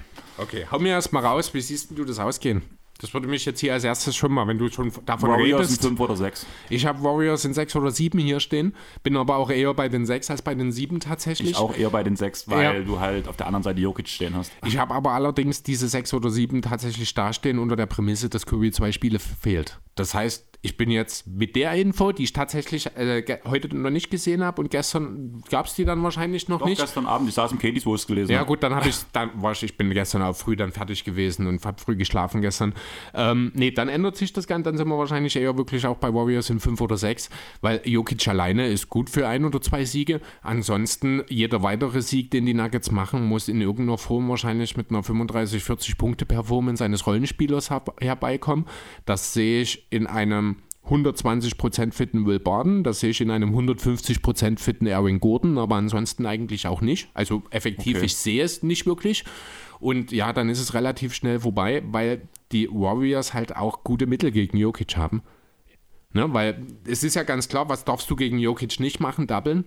Weil es gibt einfach keinen, der das besser bestraft als er. In diesem Zusammenhang übrigens, ein schöner Funfact, den ich die Woche gelesen habe, Nikola Jokic ist der Spieler, der die meisten Pässe ligaweit ins Ausgeworfen hat. Ach so, Ja. das habe ich noch gar nicht gehört. Also Das, habe ich auch nicht gewusst, aber das ist halt äh, tatsächlich so oft, wie es eben auch super aussieht, wenn ich da beispielsweise an diesen Erwin Gordon Buzzerbeater denke oder an den von Monte Morris, wo äh, diese Pässe spielt, die landen halt auch mal Aus. Äh, ist total klar, die macht aber sein Spiel an sich natürlich nicht unbedingt schlechter. Ja, die große Frage wird sein, wie gut kann Draymond Green im One-on-One stoppen? Wenn das funktioniert, wenn er ihn entsprechend einschränken kann, kann ich mir auch durchaus vorstellen, dass wir hier ganz schnell auch von einem 4 zu 1 wirklich nur reden. Ganz ehrlich, wenn man ähm, drüber nachdenkt, wie letztes Jahr die äh, Blazers, bin ich gerade falsch? Nein, die Blazers haben gegen Jokic gewonnen, äh, verloren. Oder? Ich glaube. Das war ja die Zeit mit Nurkic. Ähm, ja klar, die Suns haben sie abgeschossen. Sorry, ähm, red weiter, mein Fehler. Ich war gerade falsch im Kopf. Okay. Ja, also äh, genau, also wie halt Draymond Queen Jokic bestrafen kann, denn wenn er das schafft, ihn alleine entsprechend so weit einzuschränken, wir reden ja natürlich auch nicht davon, dass wir hier von einem 15, 5 und 5 Jokic reden. Jokic einschränken heißt am Ende 30, 8 und 8 bei 55% True Shooting. Das wäre schon überragende Defense gegen ihn. Dazu kann äh, dieses Nuggets-Team nur dann gewinnen, wenn Jokic seine Pass-First-Attitude ablegt. Da kommen wir an den Punkt wieder, was kann Draymond dagegen tun? Ah, finde ich schwierig, diese Aussage von Die, dir gerade. die Rollenspieler sind nicht gut genug, um ein Spiel gegen die Warriors zu gewinnen. Das reicht mir einfach nicht. Das, dieses Serie kann nur Jokic für die Nuggets gewinnen. Ja, gebe ich dir recht, aber ich sehe zum Beispiel ein Sp- eine Serie, wo ein Jokic 35 bis 40 Punkte auflegen muss. Da weiß man schon, dass die ganzen Rollenspieler ringsherum ihre Würfe nicht treffen, weshalb er den Pass nicht mehr spielt. Und Nee, das Jokic, ich schwierig. Jokic wird grundsätzlich 35 Punkte hier auch mit Pass First Attitude auflegen. Die Sache ist die, das wird nicht reichen. Jokic muss an die 40 gehen, muss dabei effektiv sein, muss im Idealfall natürlich auch noch seinen Spielern extrem gute Würfe auflegen. Er hatte halt mit Capazzo und Montes ja durchaus andere Ballhändler, Ich Playmaker im glaube, Team. Campazzo ist im ersten Spiel gesperrt. Das weiß ich nicht, das kann sein. Also echt? irgendwas habe ich von okay. okay. Suspension gelesen. Okay, habe ich, kann sein, weiß ich tatsächlich gar nicht. Ähm, ja, aber also das wird äh, der Punkt sein. Jokic muss hier selber äh, relevant als erst, also ja, als erste Option sowieso. Also er muss seinen eigenen Wurf suchen. Er muss äh, möglichst gegen Draymond Queen eben bestehen. Sobald es an den Punkt kommt, wo Draymond Queen nämlich alleine nicht mehr gegen ihn bestehen kann, dann müssen die Warriors anfangen zu doppeln. Dann kann es zu Problemen kommen. Ne? Weil wenn dann, natürlich hast du mit Curry, mit Thompson äh, und auch mit einem in dieser Saison defensiv verbesserten Wiggins, gute Spieler, die auch gut rotieren können, das aber natürlich nicht ansatzweise auf dem Niveau, wie es beispielsweise die Celtics machen. Und dann kannst du durchaus auch regelmäßig offene Würfe für die Teamkollegen äh, machen. Dafür musst du aber als Jokic erstmal selbst deine Pass-First-Attitude ablegen und die Warriors dazu bringen, dass die wirklich äh, in dem Bewusstsein sind, dass er One-on-One -on -one nicht zu stoppen ist. Du musst dieses Double-Team erstmal provozieren. Und das geht nicht, wenn jeder weiß, Jokic wirft den Ball eh weg. Ja, aber ich sehe den Punkt halt, dass wenn Jokic seine 35 Punkte macht zum Beispiel, dann, oder auch bloß 32, dass das Double-Team schon gezogen wird, denke ich schon.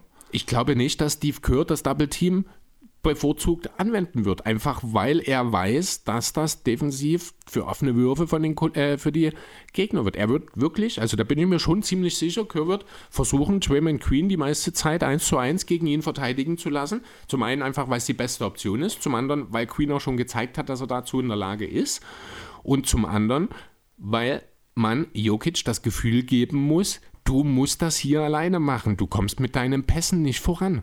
Wir geben dir diese Möglichkeiten nicht. Wir lassen deine Teamkollegen nicht alleine stehen. Du bist es, der uns schlagen muss, Nikola. Ähm, verstehe ich, aber ich glaube, es muss trotzdem eine Teamleistung kommen, weil ja natürlich, das, also ja. ist klar, natürlich wird das Jokic nicht ja. alleine machen. Es wird auch ganz wichtig sein, die Minuten ohne Jokic, wie die aussehen. Äh, gerade offensiv, das haben wir die Saison über gesehen. Ja, es wird auch sehr spannend, wie defensiv Jokic aussehen wird, denn in den Playoffs ist das natürlich auch immer noch mal was anderes als in der äh, Regular Season. Andererseits sind die Warriors kein Team, das ein, äh, das ein Nikola Jokic Pickett wohl bestrafen will unbedingt, weil sie selber nicht unbedingt viel davon gehen. Da bin ich auch gespannt, wie dann ein Steve Kerr sich dahingehend adjusten wird. Ja, alleine schon, weil ähm, ich glaube, das habe ich auch im Fakt irgendwo gehört, ich glaube, der kam von Patrick oder sowas, dass die Warriors das Team sind, was am wenigsten Mismatch-Hunting betreibt. Ja, richtig, genau, weil sie es einfach, muss man ja mal fairerweise sagen, gar nicht unbedingt nötig haben. Genau. Aber in dieser Serie kann das durchaus auch den Unterschied machen zwischen vielleicht sogar einem Sweep und einer sieben-Spieler-Serie, wenn ich ehrlich sein soll. Ja, kann ich mir gut vorstellen. Ähm, bloß noch mal ganz kurz zu Fakko. Mhm. Ähm, der hat im letzten Spiel gegen die Lakers ein Flagrant 2 Foul bekommen, weshalb ah. er jetzt gesperrt ist im Game One. Ah, okay, gut. Also noch einer weg von Denver. Ja. Auch ein wichtiger Playmaker. Ja, In allerdings. der Zeit ohne Jokic. Aber Nächster, aber was du schon sagst, mhm. die, die Minuten ohne Jokic finde ich wieder, gerade diese Minuten, da sind die Warriors, äh, die Warriors so gut aufgestellt, weil die ähm, Nuggets so, nur hm. kleine Spieler haben und Marcus Cousins. Hm. Marcus Cousins wissen wir, es passiert viel, aber es ist nicht alles positiv, sondern das ist so. Zumal die Warriors ihn auch sehr gut kennen, das genau. darfst du auch nicht vergessen. Das ist so eine Sinuskurve bei Marcus Cousins. Mhm positiv wie negativ. Also im Endeffekt kommt man wahrscheinlich bei den, bei den Marcus Cousins Minuten auf plus minus null raus. In der Regular Season, in den Playoffs, dann bei minus 10 wahrscheinlich. Ja, plus 10 in der Offense, minus 10 in der Defense. In der Regular Season sind es dann plus 5 in der Offense und minus 15 in der Defense. Du meinst in den Playoffs? Äh, in den Playoffs ja. dann, genau. Ja. ja. aber das meine ich halt so ja, ungefähr. Deswegen eigentlich wird gerade gegen die Warriors, finde ich, ist der Marcus Cousins fast unspielbar. Ja, ich kann mir auch gut vorstellen, dass er nicht viel sieht, dass wir dann doch eher mal häufiger einen Chef Queen dann auf der 5 sehen. Maximal, um halt mal wirklich so, was ich mir gut vorstellen könnte, auch einfach um Jokic so ein bisschen aus der Reserve zu locken. Wir haben ja gemerkt, wenn Jokic, wenn du Jokic ähm, aggressiv attackierst, dass er halt schon mal ein bisschen vielleicht auch Nervenflattern bekommt. Ja. Dass gerade so ein, tut mir leid, Arschloch, Niedermarke ist Cousins, da auch schon sich das eine oder andere Böse voll mal abholen kann. Ja, es würde mich auch wundern, wenn der Marcus Cousins eine Playoff-Serie ohne Ejection schafft. Ja. Es würde mich auch wundern, wenn er das schafft, selbst wenn er nur sieben Minuten im Total spielt. Das, er kriegt auch von der Bank seine Technik. Das wollte ich gerade sagen. Das werde ich nie vergessen. Ich weiß gar nicht, war das die Warriors-Serie, wo er keine, wo er bis zu dem Zeitpunkt der Saison noch keine Minute gespielt hat und Aber danach sein erstes Ejection. Ja, ich äh, glaube, das war für die Warriors, ja, genau. War stark. Ja, gut. Ähm, wenn du dich festlegen würdest, ich glaube, ich würde jetzt schon mit Warriors. Wenn Kirby wirklich im Spiel 1 da ist, gehe ich sogar mit 5. Ähm, nein, ich sag Oder, 6, ja, weil ich sechs, denke mhm. halt auch, dass Curry einfach aufgrund, ja, er macht viel Offball. Ach so, äh, wenn wir jetzt gerade davon reden, was natürlich auch nicht zu unterschätzen ist, selbst wenn Curry jetzt zurückkommt und die Big Three, wie wir sie kennen, dann wieder vollständig sind, die haben in den letzten drei Jahren, ich glaube, elf mit gemeinsame Minuten gespielt. Das ist natürlich auch nochmal äh, eine Sache, wo man sich schon nochmal ein bisschen einspielen muss. Das dann ist die Frage, gerade. welche Rolle oder wie findet sich dann ein Jordan Poole in einer deutlich geringeren Rolle dann auch wieder. Ähm, Wiggins war jetzt auch am letzten Spieltag nicht dabei. Da weiß ich, vermute ich mal, das wird mehr eine Schonungsgeschichte für die War's. Playoffs gewesen sein. Ähm, ja, aber das wird schon auch. Also es gibt auch ein, zwei kleine Fragezeichen bei den Warriors, aber ohne Porter und Murray müssen wir nicht drüber reden. Sollten die, sollte Golden State das hier doch sehr entspannt zu Ende bringen. Ich sehe aber trotzdem wirklich in 6, weil ich halt gerade in dieser ersten Serie sein, auch noch ja. sehe, dass halt zum Beispiel, klingt zwar vielleicht arrogant, aber vielleicht auch noch ein bisschen Zeit genutzt wird, um gewisse Lineups, die früher gut funktioniert haben, wieder versuchen ins Rollen Nochmal zu zu bringen. testen. Zu genau. testen, genau. Ja. Oder ein Iggy dann nochmal ein bisschen in Shape zu bringen oder sowas. Genau, ja, sowas das kann halt, ich das mir kann ich mir gut vorstellen. vorstellen. Da kann man auch mal ein Spiel aber, abgeben. aber das machst du halt erst, wenn du 2-0 führst in der Genau. Serie. Aber das sehe ich halt so. Also ich sehe Mit Heimvorteil auch möglich, ja. ja. Also ich bin da schon so, dass man so 2-1 und ab dann zieht man an. Kann sein. Ja, wäre jetzt keine. Also am Ende sind wir uns einig, Golden State gewinnt. Es kann durchaus in sechs Spielen sein, wie gesagt. Äh, das ist sehr naheliegend. Also ja. ich denke halt wirklich die ersten zwei Spiele an die Warriors, dann holen die Nuggets eins, dann holen wieder die ähm, Warriors eins und dann, dann- dann die Nuggets wieder eins und danach man, macht man es in sechs zu. Kann sein, ist möglich, ja. Können auch fünf sein. An sieben glaube ich nicht mehr, wenn Curry wirklich zurückkommt und von Spiel 1 dabei ist. Das war so der Punkt, wo ich sage, da kann ein Jokic, wenn Curry wirklich zwei Spiele fehlt, dort eins klauen oder vielleicht sogar beide. Aber das wird dann mit Curry sehr, sehr schwierig. Deswegen, ja, fünf oder sechs. Dann lass uns jetzt in den Osten wechseln ich muss ganz ehrlich sagen, gehen wir mal von den 1-8 Matchups ab. Ist das für mich die eindeutigste Serie? Bucks gegen Bulls? Ja, definitiv. Hier habe ich auch sehr, sehr lange äh, überlegt, ob ich tatsächlich den Sweep eintrage oder nicht. Habe ich drüber nachgedacht, habe mich dann doch relativ schnell, ein Spiel wird schon irgendwo Ja. mitgenommen, muss ich sagen. Das gönne ich auch den Bulls-Fans, muss ich ganz Auf ehrlich sagen. Fall. Und wir wissen ja alle, dass Nikola Vucevic prinzipiell immer das erste Spiel in einer Playoff-Runde gewinnt. Ja, stimmt, genau. Also es geht ja eigentlich gar nicht anders. Milwaukee verliert auch direkt erstmal den Heimvorteil, aber wird dann wahrscheinlich vier in Serie gewinnen und die Sache dann zu Ende bringen. Ja, das ist mein Punkt. Was spricht gegen Milwaukee? Einfach, dass ein True Holiday und ein Chris Middleton die Saison nicht so gut gespielt haben wie sonst. Die Frage ist, gibt es den berühmten Playoff-Schalter, gerade bei einem Spieler wie Chris Middleton? Ich glaube nicht Genau, daran. das ist die Frage. Ist er vielleicht einfach mittlerweile ein bisschen alt geworden oder war es wirklich eine Einstellungssache? Ich meine, klar, als Titelverteidiger bist du in der Regular Season häufig ein bisschen entspannter unterwegs. Das ist auch schwierig, das irgendjemandem vorzuwerfen, weil dieser Spannungsabfall, wenn du den Titel in der Hand hast oder den Pokal, der ist einfach klar. Aber ich finde, bei den Spielern, die gerade diesen Spannungsabfall haben, den du sagst, die wirken auf dem Feld aber auch entspannter. Also, Naja, das ist halt auch so eine mentale Sache. Die haben nichts mehr zu beweisen. Die haben es Genau. geschafft. Das Aber kann deswegen- halt in beide Richtungen gehen. deswegen wirken die halt entspannter. Aber ich finde, Middleton wirkt so, als wollte er mehr schaffen. Schafft Und kann aber nicht. Genau, Mhm. das sehe ich bei Ja, Middleton. bei Holiday ist das ein bisschen anders, finde ich. Genau. Ja, Weil Holiday auch in den Momenten, wo es danach wirklich mal nötig war, halt auch mal wieder aufdrehen konnte, während das bei Middleton bloß in ein von drei Fällen ge Genau. funktioniert Holiday hat. kann halt für seine Ziele, wenn er sie erreichen will, auch mal nach 8 Sekunden faulen. Genau. Und wenn das Ziel nur 300.000 Dollar sind. Dann lass uns einmal ganz kurz, bevor wir über die Serie anfangen zu reden, über diese Aktion reden. Ja, was gibt es da viel dazu zu reden? Ich finde, das ist völlig legitim. True Holiday hat halt am letzten Spiel, er hat ein Incentive, dass ihm eine bestimmte Anzahl von Spielen vorher gibt, damit er, ich glaube, 300.000 Dollar eben noch verdient. Er war genau ein Spiel unter diesem Spiel, also hat der Coach gesagt, ja komm, wir starten dich und du faulst schnell und dann gehst du halt nach 8 Sekunden raus. Ist völlig legitim, sind Vertragsinhalte. Wenn du das nie willst, dann kannst du halt solche Incentives nicht in die Verträge schreiben. Außerdem ist der nächste Punkt, True Holiday, wenn es um was gegangen wäre, hätte er das Spiel gespielt, beziehungsweise wenn sie nicht verlieren wollten, sage ich mal so, wie es ja bei dem Spiel passiert ist. Deswegen kannst du ihn rausnehmen. Außerdem muss man ganz ehrlich sagen, er ist diese Saison der zweitbeste Spieler gewesen der Bucks. Das heißt auch, er hat alle Incentives verdient eigentlich, die er irgendwo kriegen konnte. Richtig. Verdienen ist hier ein sehr, sehr entscheidender Punkt, genau.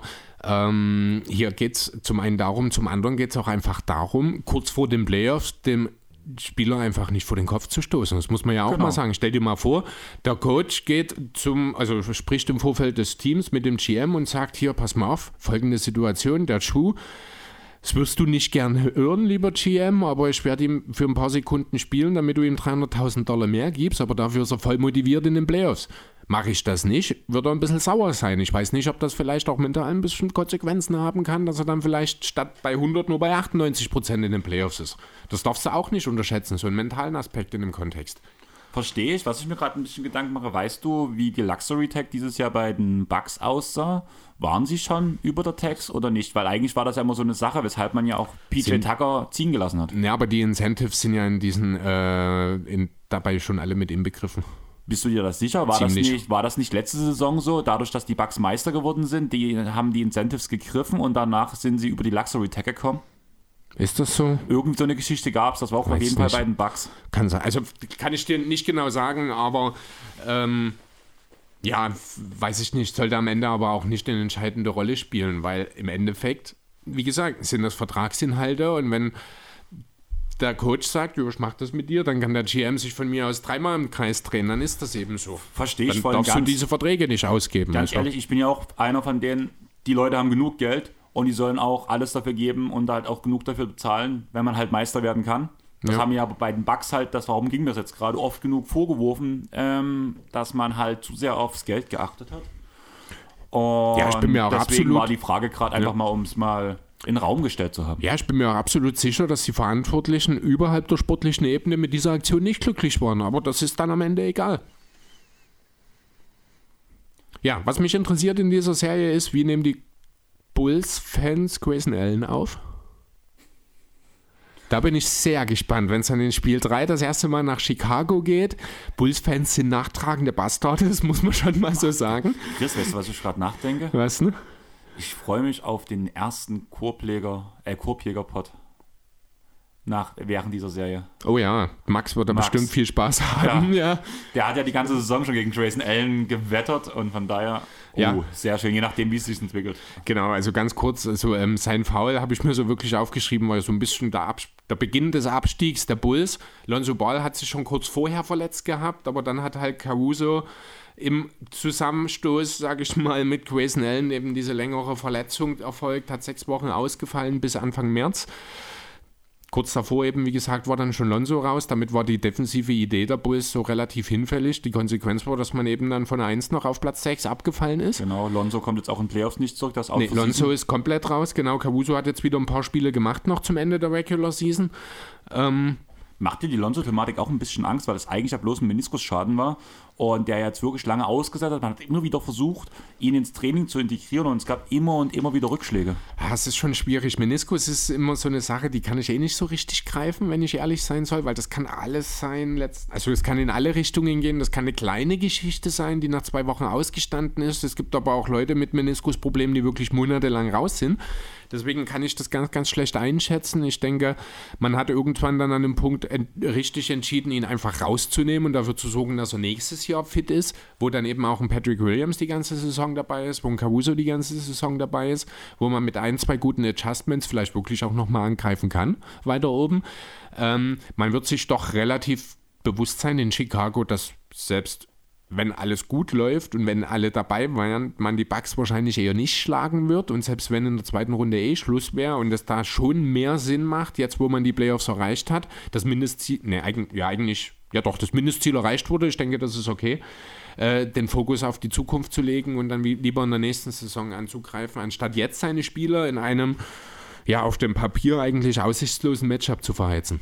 Ja, gebe ich dir vollkommen recht. Äh, man ist froh, dass man Patrick Williams zurück hat. Hat jetzt ja auch im letzten Saisonspiel nochmal richtig gut aufgetrumpft, wo Allerdings, halt ja. alle ein bisschen ruhiger gemacht haben, sage ich mal so. Aber ja, wir sind ja gewohnt, diese ist das, Saison. ist dasselbe wie mit Oladipo. Es war halt das letzte Spiel, da durfte eine große Rolle, weil die Stars geschont wurden, aufzeugen. Er hat das mit 35-4-4 äh, sehr, sehr gut gemacht, hat aber gleichzeitig auch fünf Turnover in dem Spiel aufgelegt. Also man merkt, der Junge hat Talent, der Junge ist äh, sehr gut, das aber heißt, er ist wahrscheinlich in der kleinen Rolle mit seinem defensiven Fokus trotzdem noch besser aufgehoben aktuell. Ja, vor allem, wenn du neben Vucevic spielst. Ja. Da muss da halt Unterstützung her. Das sehe ich halt auch einen wichtigen Punkt auch in der Serie. Ich sehe ihn auch viel Boah, gegen Janis verteidigen. Ja, also ich muss ehrlich sagen, klingt zwar vielleicht ein bisschen weird. Wie gesagt, ich habe auch drüber nachgedacht.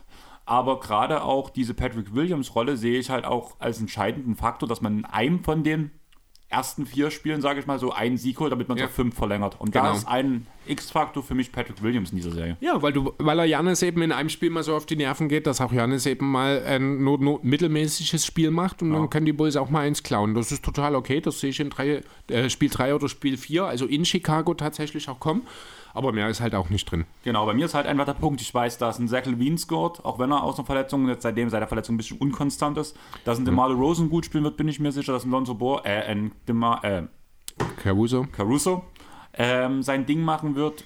Bei Vucevic bin ich mir ein bisschen schwierig, aber Ja, auch All ein diese- Kobe White kann ja durchaus mal einen positiven Einfluss in einem Spiel haben. ja, genau. Aber all diese Punkte, sage ich mal so, die geben dir noch keinen Sieg, weil wir reden momentan bloß von Offense. Ja, das stimmt. Und dann kommt Patrick Williams kommt- und, Caruso mit dem defensiven Aspekt. Und, halt das- Patrick Williams mit dem Rimschutz halt gleichzeitig noch mit. Und der Roma-Rolle. Ja, ja, gut, äh, muss man schauen, wie viel dort für ihn da möglich möglich ist. Ich sehe ihn halt wirklich äh, primär an dem Matchup mit Janis. Da wird von dieser Roma-Rolle nicht mehr allzu viel übrig bleiben wahrscheinlich. Er wird Janis ein bisschen stören sollen. Vucevic wird dann der sein, der beim Versuch von Janis in die Zone zu ziehen, sich einfach zusätzlich in den Weg stellt. Die sogenannte Wall. Ähm, ja, aber dann ist halt Janis damit machst- mittlerweile einfach zu gut, als dass er das nicht auch mit den Outlets, mit den Kickouts bestrafen kann. Ja, aber damit machst du ja irgendwo Rimschutz, klar. Also ich gehe halt von den Momenten halt Ja, am meisten mit aus, von der ganzen Sache, wenn du das hinbekommst, und das sehe ich, Patrick Williams auch in dem Spiel, dass er, dass er relativ gut den Ball aus der Hand von Janis bekommt. Ja, aber also so wie ich es verstanden hatte, wie du es geschrieben, äh, gesagt hast, hast du ihn ja so ein bisschen in dieser Romo-Rolle. Das funktioniert aber nicht, wenn er Janis direkt verteidigen muss, denn dieser Romer, das sieht man bei einem Williams beispielsweise, er heißt, das ist halt der Spieler, der den schlechtesten Schützen verteidigt, damit er eben die Möglichkeiten hat Das auszuhelfen. Problem ist halt, dass er der ähm, Janis der Playmaker bei dem Punkt ist. Ja, deswegen, aber du kannst halt auch keinen anderen gegen Janis verteidigen lassen. Deswegen hast du keinen Romer Patrick Williams, weil er am Ball gegen Janis eben recht, verteidigen muss. ähm, Blöd, also blöd, ja, also ja. Ne, also das ist, ich kann mir durchaus vorstellen, dass er das irgendwann mal macht. Da brauchen die Bullen aber, äh, die Bulls aber halt noch einen anderen guten Pointer. pa- Für, ja, die Bullen passen, passen auch. auch. Das ist halt, ne, aber die brauchen dann halt dazu, äh, ja, Lonzo Ball. Einen weiteren Point of Attack Verteidiger, aber der ist halt eigentlich auch zu klein für Janis. Eigentlich bräuchte man Lonzo Ball den Kopf größer. Ja, Ne? Um es mal auf den Punkt zu bringen. finde ich sehr sympathisch. Vielleicht kann man ihm Stelzen an die Füße machen. Ich glaube nicht, dass er dann noch so schnell defensiv ist. Wenn er ein bisschen trainiert, hat er jetzt eine ganze hat er jetzt lange Zeit. ja, wer weiß, was er in der Zeit trainiert. Ähm, ja, gut. Am Thema- Ende. Thema Training. Mhm. Ähm, Luca, was trainiert er gerade? Äh, können wir da, ist das deine Übergang zur nächsten Serie? Ja. Okay, sehr gut. Dann würde ich, ja, was trainiert der gerade? Keine Ahnung. Trainiert er gerade, wie man, Hamstring? äh, nee, wie man technische Fouls kassiert, gesperrt wird, diese zurücknehmen lässt und sich dann in diesem Spiel zu verletzen? Also ich habe ja wirklich selten eine unglücklichere Abfolge von äh, Sachverhalten gesehen, wie die Dallas-Luca-Situation in den letzten Tagen. Das ist ja richtig, richtig doof gelaufen. Lass, Also, tu es nochmal von, für die Hörer, die es nicht mitbekommen haben, von ganz vom Anfang an. Also ich habe die Bilder nicht alle im Kopf. Ich weiß nicht, wofür er diese, also kurz, er hat im letzten Regular Season, nein, im vorletzten Regular Season Spiel sein 16. technisches Foul dieser Saison kassiert. Damit ist er übrigens der Führende in der Liga. Ich weiß nicht wofür, ich habe das nicht gesehen. Hast du es gesehen? Nein. Okay, jedenfalls hieß es dann, Luca ist gesperrt für das letzte Regular Season Spiel. Ich habe mir schon gedacht, ja perfekt, besser kann es ja für die Mavs gar nicht laufen. Du nimmst die These nicht mit in die Playoffs. Das hatten wir letztes Jahr schon die Diskussion bei Luca. Okay, gut. Trotzdem finde ich das okay, weil dann kannst du ihn schon, ohne dass du es Load Management nennen kannst. Ich hätte da an Dallas Seite ehrlich gesagt überhaupt nichts gemacht, weil ich glaube auch Platz 5, äh, Platz 4 relativ safe schon war, wenn mich nicht alles täuscht, oder? Ich habe mich zu dem Zeitpunkt mit anderen Teams beschäftigt, die sich größtenteils im Osten aufgehalten haben. Jedenfalls hat er dieses technische bekommen, damit wäre er für das letzte Regular Season Spiel gesperrt gewesen. In der Zwischenzeit, also zwischen den beiden Spielen, hat die NBA diese technische dann aber zurückgenommen. Warum, weiß ich nicht. Ich habe nur gelesen, dass er eben doch äh, teilnehmen darf dann am letzten Spiel. Das hat er gemacht. Dort hat er sich dann eben verletzt. Und so wie es aussieht, wird er wohl auch ein, zwei Spiele verpassen jetzt, oder? Also die Bestätigung ist auf jeden Fall erstmal raus, dass er das erste Spiel verpasst. Mhm. Was das zweite Spiel betrifft, ist noch keine Aussage. Aber da werden sich die Dallas Mavs auch hüten davor, irgendeine Prediction zu werden da geben. schön ruhig bleiben. Einfach, Ja. weil sonst kann ja Golden State drauf Gameplan. Äh, die Jazz drauf Gameplan. Ja. Die Frage ist, reicht ein Ausfall von Luca, dass die Jazz das machen? Äh, nein. Dann Das haben wir unterschiedliche, haben wir zum allerersten Mal ein anderes Ergebnis. Hintergrund ist folgendes. Selbst wenn äh, Luca fehlt, und wir reden ja davon, dass er wahrscheinlich nicht mehr als zwei Spiele ausfallen wird, reden wir von zwei Spielen in Dallas. Wir reden davon, nach dem Dinwiddie-Trade, dass die Mavs auch ohne Luca mit Dinwiddie und mit Brunson zwei Perimeter-Spieler haben, die die Jazz einfach nicht in den Griff kriegen.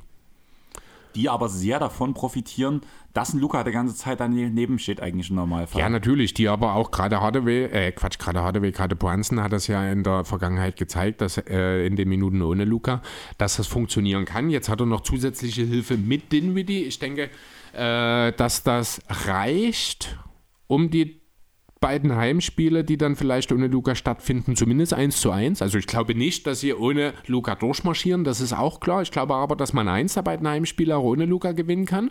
Ja, gebe ich dir recht. Und dann kommt Luca zurück, ist mit, wenn er zurückkommt, würde es mich nicht wundern, wenn wir gleich erstmal ein 45, 10 und 10 Spiel von ihm sehen. Ein effizientes wohlgemerkt, am- äh, wo er die Mavs zum Sieg führt. Ich mache mir mehr Gedanken um die Verletzung von Luca Klober als, als du. Kann sein. Ich kann es halt nicht beurteilen, wirklich, wie schwer ist es. es Also ich habe ihn in einem Walking Boot gesehen schon. ja, oh, ja, das ist Katastrophe. Oh mein Gott, da hat jemand ein Walking Boot. Mein Gott. Also ganz Ja, aber ehrlich. das ist eine Komplettschonung vom Fuß erstmal.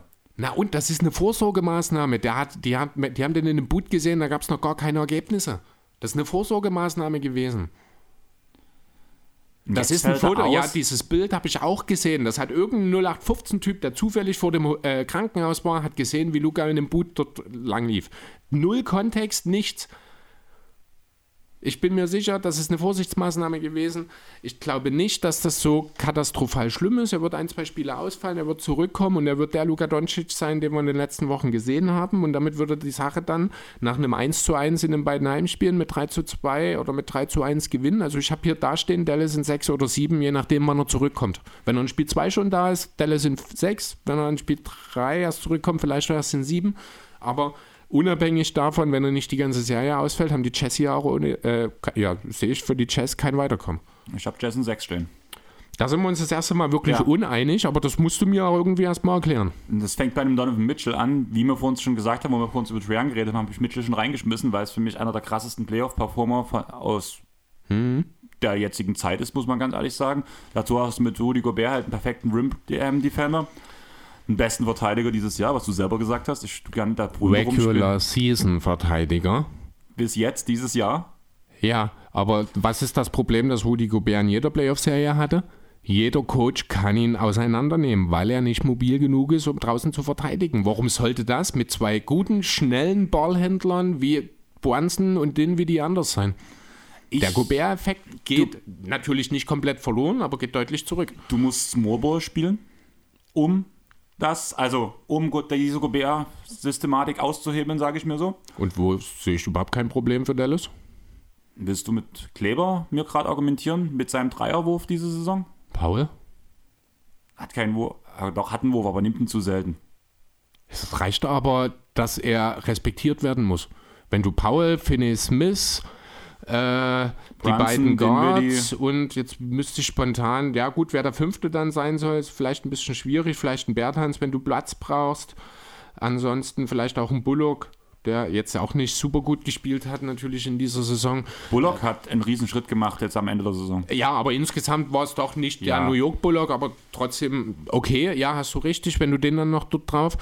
Ähm, dann sehe- sehe ich keinen. Also erstmal haben wir immer noch dieses riesengroße Jazz-Problem der Wing-Defense, der Genau. nicht Gebe ich dir recht, dass das ein Problem ist, aber ich glaube, dass halt.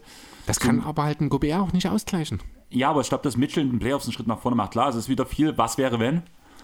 Also, Oder hätte, ja, hätte Fahrradkette. Natürlich wird Mitchell einen Schritt nach vorne machen, aber es wird nicht reichen. Aber ich sehe halt, dass zum einen sind die Dallas-Schützen, finde ich, meistens, vor allem in den Playoffs, zu inkonstant gewesen.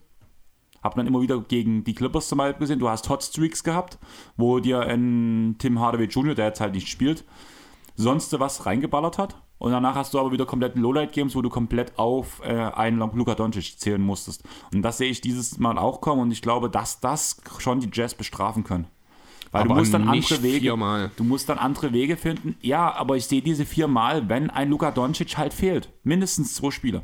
Aber selbst, also ja, natürlich, wenn ein Luca fehlt, dann wird, ich sage, wenn ein Luca fehlt, sind die Jazz leicht favorisiert. Genau. Aber auch wirklich, ja, vielleicht auch ein bisschen mehr als leicht favorisiert. Das ändert sich aber in dem Moment, wo Doncic zurückkommt, so akut, dass Du denkst, dass es danach direkt einen Turnaround gibt. Und ich Ja, gehe halt ich davon sage- aus, dass er nicht gleich komplett fit zurückkommt. Ja, und das, da sind wir uns, ich glaube, das Genau. sehen wir unterschiedlich. Weil ich, ich- sage äh, ganz kurz, um das abzuschließen, Dallas mit Luca ist in dieser Form der letzten Wochen zwei Stufen über einem vollbesetzten Chess-Team. Dallas mit Luca würde ich sagen, also mit der Form ohne die Verletzung, Hm. hätte ich gesagt, Jazz, äh, Dallas in 5, Ja. muss ich sagen. Und ich sehe es halt, wenn Luca mindestens zwei Spiele verpasst, ich sehe halt ihn nicht direkt gleich wieder komplett wie du fit Mhm. zurückkommen. Dann sehe ich bei zwei verpassten Spielen sehe ich es ausgeglichen, dass es dann so, dass beide auf einem Niveau sind für die Rest, für die Genau. für den Blick auf die gesamte Serie. Genau, und das ist das, wo ich dann sage, sechs oder sieben pro Dallas halt, weil die dann relativ gleich, aber ich sage halt, Dallas gewinnt auch ohne Luca ein Spiel. Ich glaube, das ist der Unterschied, Und den genau, wir so ein bisschen sehen. genau. Ne? Und ich sehe es halt schwierig danach, dass man halt. Also ich sehe auch, dass sie immer ein Spiel ohne Luca gewinnen können, aber trotzdem glaube ich schon, die Tendenz geht eher am Anfang.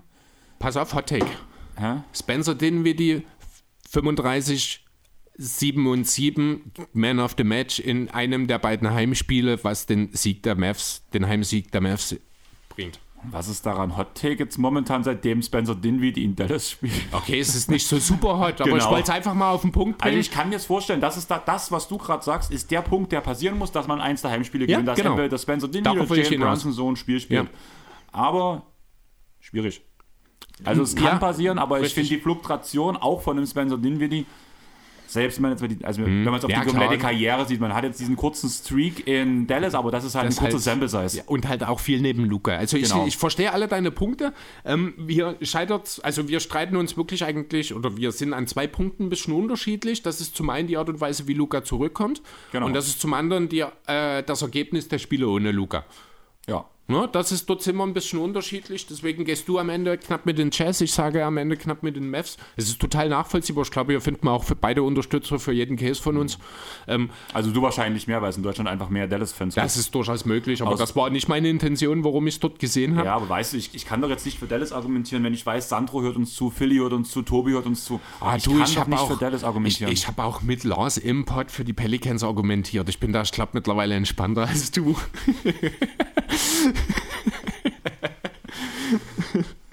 nee, ähm, genau, ja, ich weiß nicht, ich, so viel mehr gibt es da. Willst du noch was zu der Serie loswerden? Ich finde, wir haben das ganz gut auf den Punkt gebracht. Ich bin froh, dass wir uns bei einer Serie auch mal wirklich ein bisschen uneinig sind, denn das ist die erste, die, wo wir wirklich relativ deutlich auseinandergehen. Ich sehe jetzt nicht, dass da in der letzten verbliebenen Serie nochmal unbedingt was passiert in diese Richtung. oh.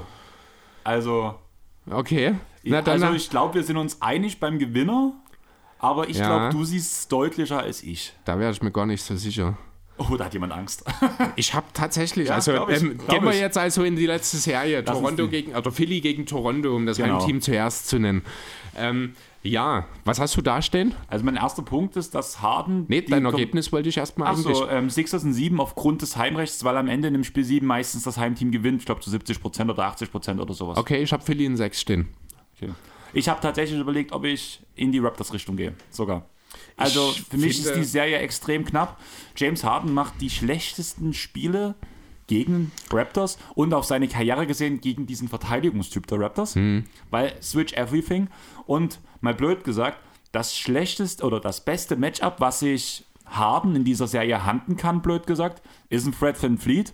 Und über ihn haben wir debattiert, ob wir ihn vielleicht sogar ins in All-Defense-Team stecken. Ja, richtig. Also es ist halt nur der reine Größenfaktor, den Genau. er dort hat.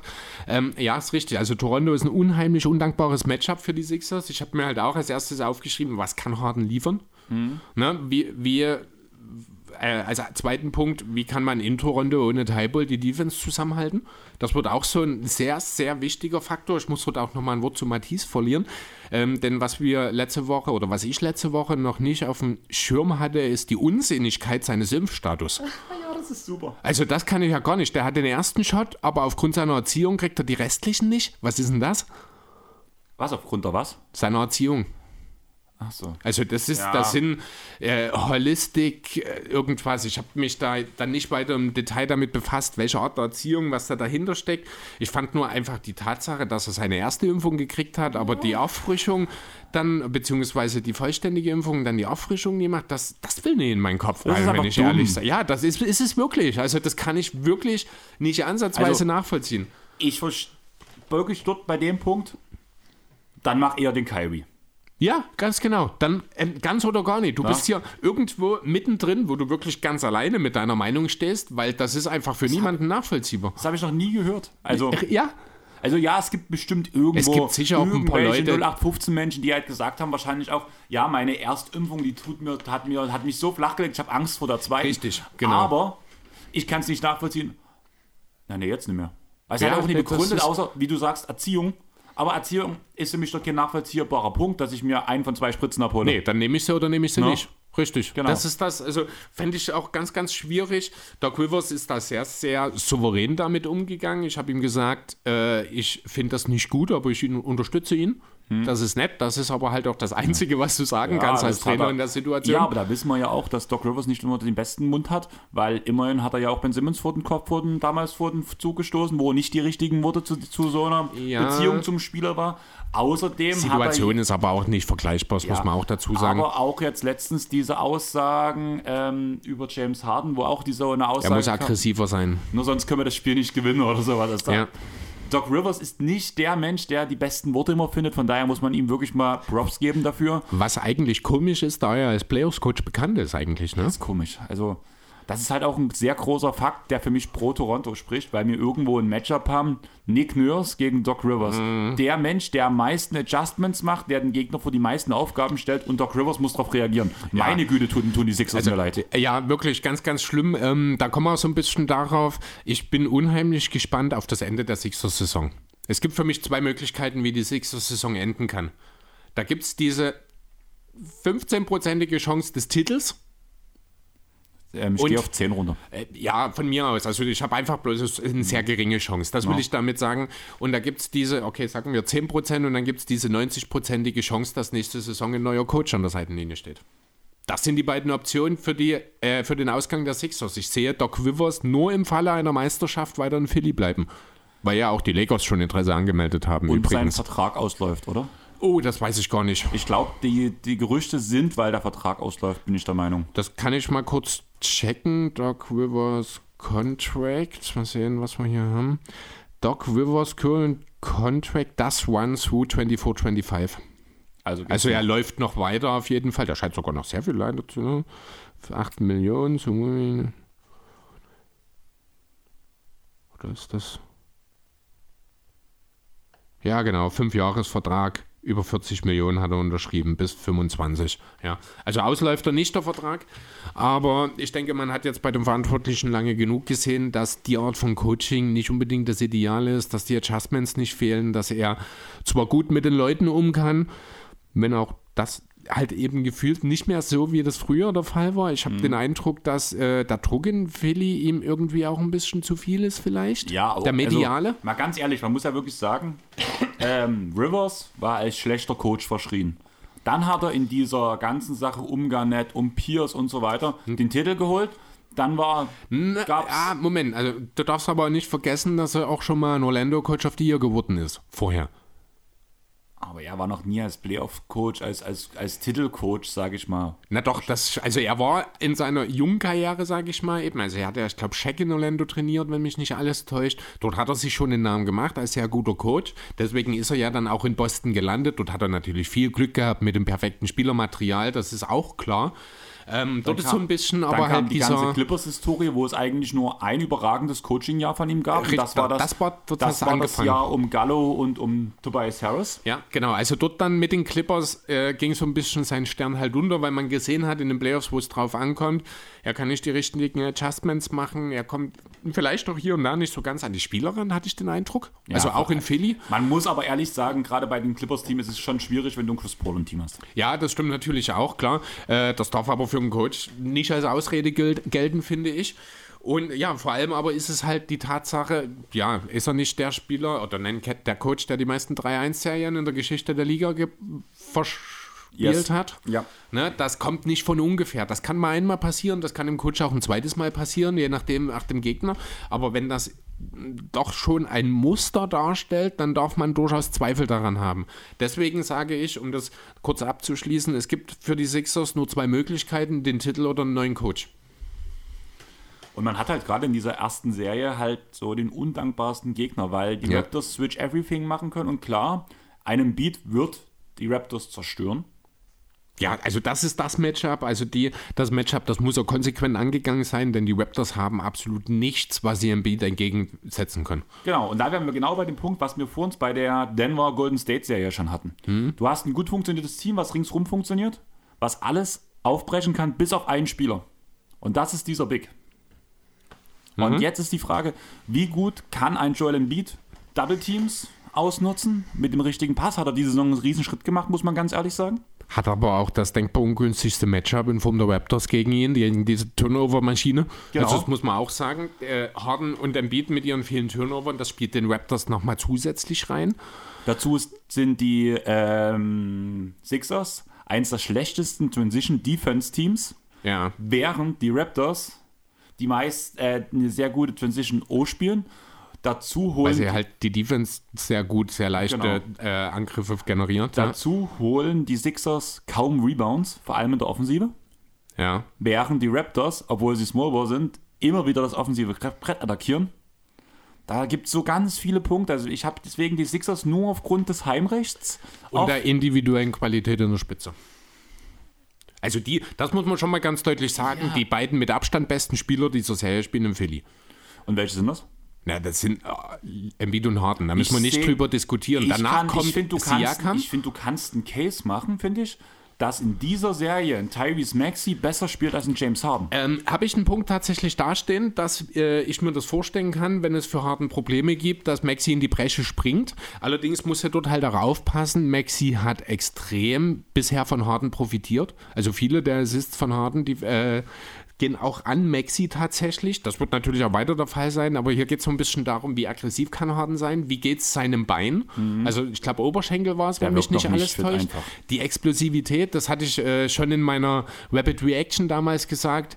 Muss man schauen, ähm, er ist nicht mehr der Finisher. Wie viel hat das mit dieser Verletzung zu tun, mit der er sich ja jetzt wirklich schon, ja im Grunde fast schon seit seinem Trade nach Brooklyn eigentlich rumärgert?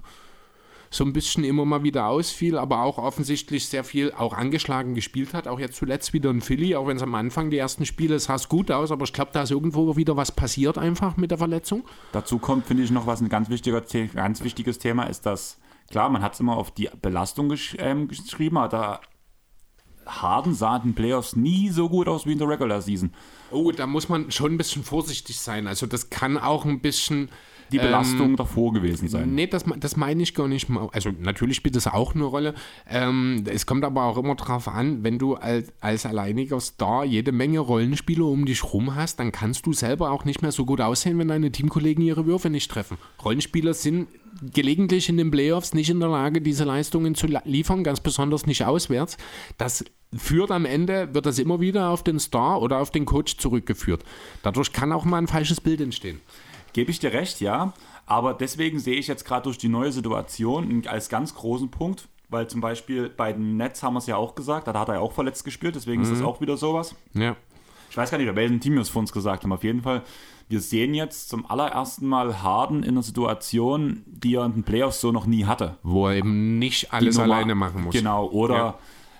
Er eine klare Verletzung hat. Weil bei den Nets musste er auch nicht alles alleine machen. Er hat einen Kevin Durant neben sich, aber er hatte eine klare Verletzung, die er immer noch mit sich rumschleppt. Ja, zumal, also in Philly, man, man darf eigentlich in diesem Team gar nicht auf das Scoring von Harden angewiesen sein. Du hast einen Maxi, du hast einen Embiid, du hast einen Harris. Die müssen eigentlich, müssen die drei, müssen schon äh, um die 70 Punkte pro Spiel auflegen. Dann reichen dir 15 bis 20 Punkte von Harden, wenn er eben seine 10 bis 15 Assists, und die hat er jede, in jedem Spiel in sich, ne, das ist auch klar, hat aber halt auch in jedem Spiel 5 Turnover in sich, die halt im Normalfall vier davon zu Assists würden, wenn er keine Sloppy Passes spielen würde. Ja. Ähm, das muss eigentlich reichen. Also ich erwarte, einerseits hat Rivers schon recht, ja, Harden muss aggressiver sein, als er das phasenweise am Ende der Regular Season war. Aber ich möchte um Himmels Willen auch nicht diesen super aggressiven Houston Harden, der alles alleine macht. Ich will James Fall. Harden als Play-Initiator. Ich will James Harden als jemanden, der gerne auch mal in einer Isolation punkten darf. Das ist völlig in Ordnung, weil das kann er nach wie vor sehr gut, auch mit seinen Verletzungen. Aber gerade mit der ISO, das würde ich dann nur spielen, wenn du gerade im Beat eine Pause gibst und die deswegen Natürlich, situationsbedingt. Also ich will keine Sturm äh, Isolation Plays, wenn Embiid und Maxi auf dem Feld stehen. Ähm, es wird auch ganz kurz, mit Maxi kann ich mir das gut vorstellen, weil Maxi auch der Spot-Up-Schütze dann sein kann. Aber bei Embiid ist mir das auf einer Dreierlinie zu inkonstant.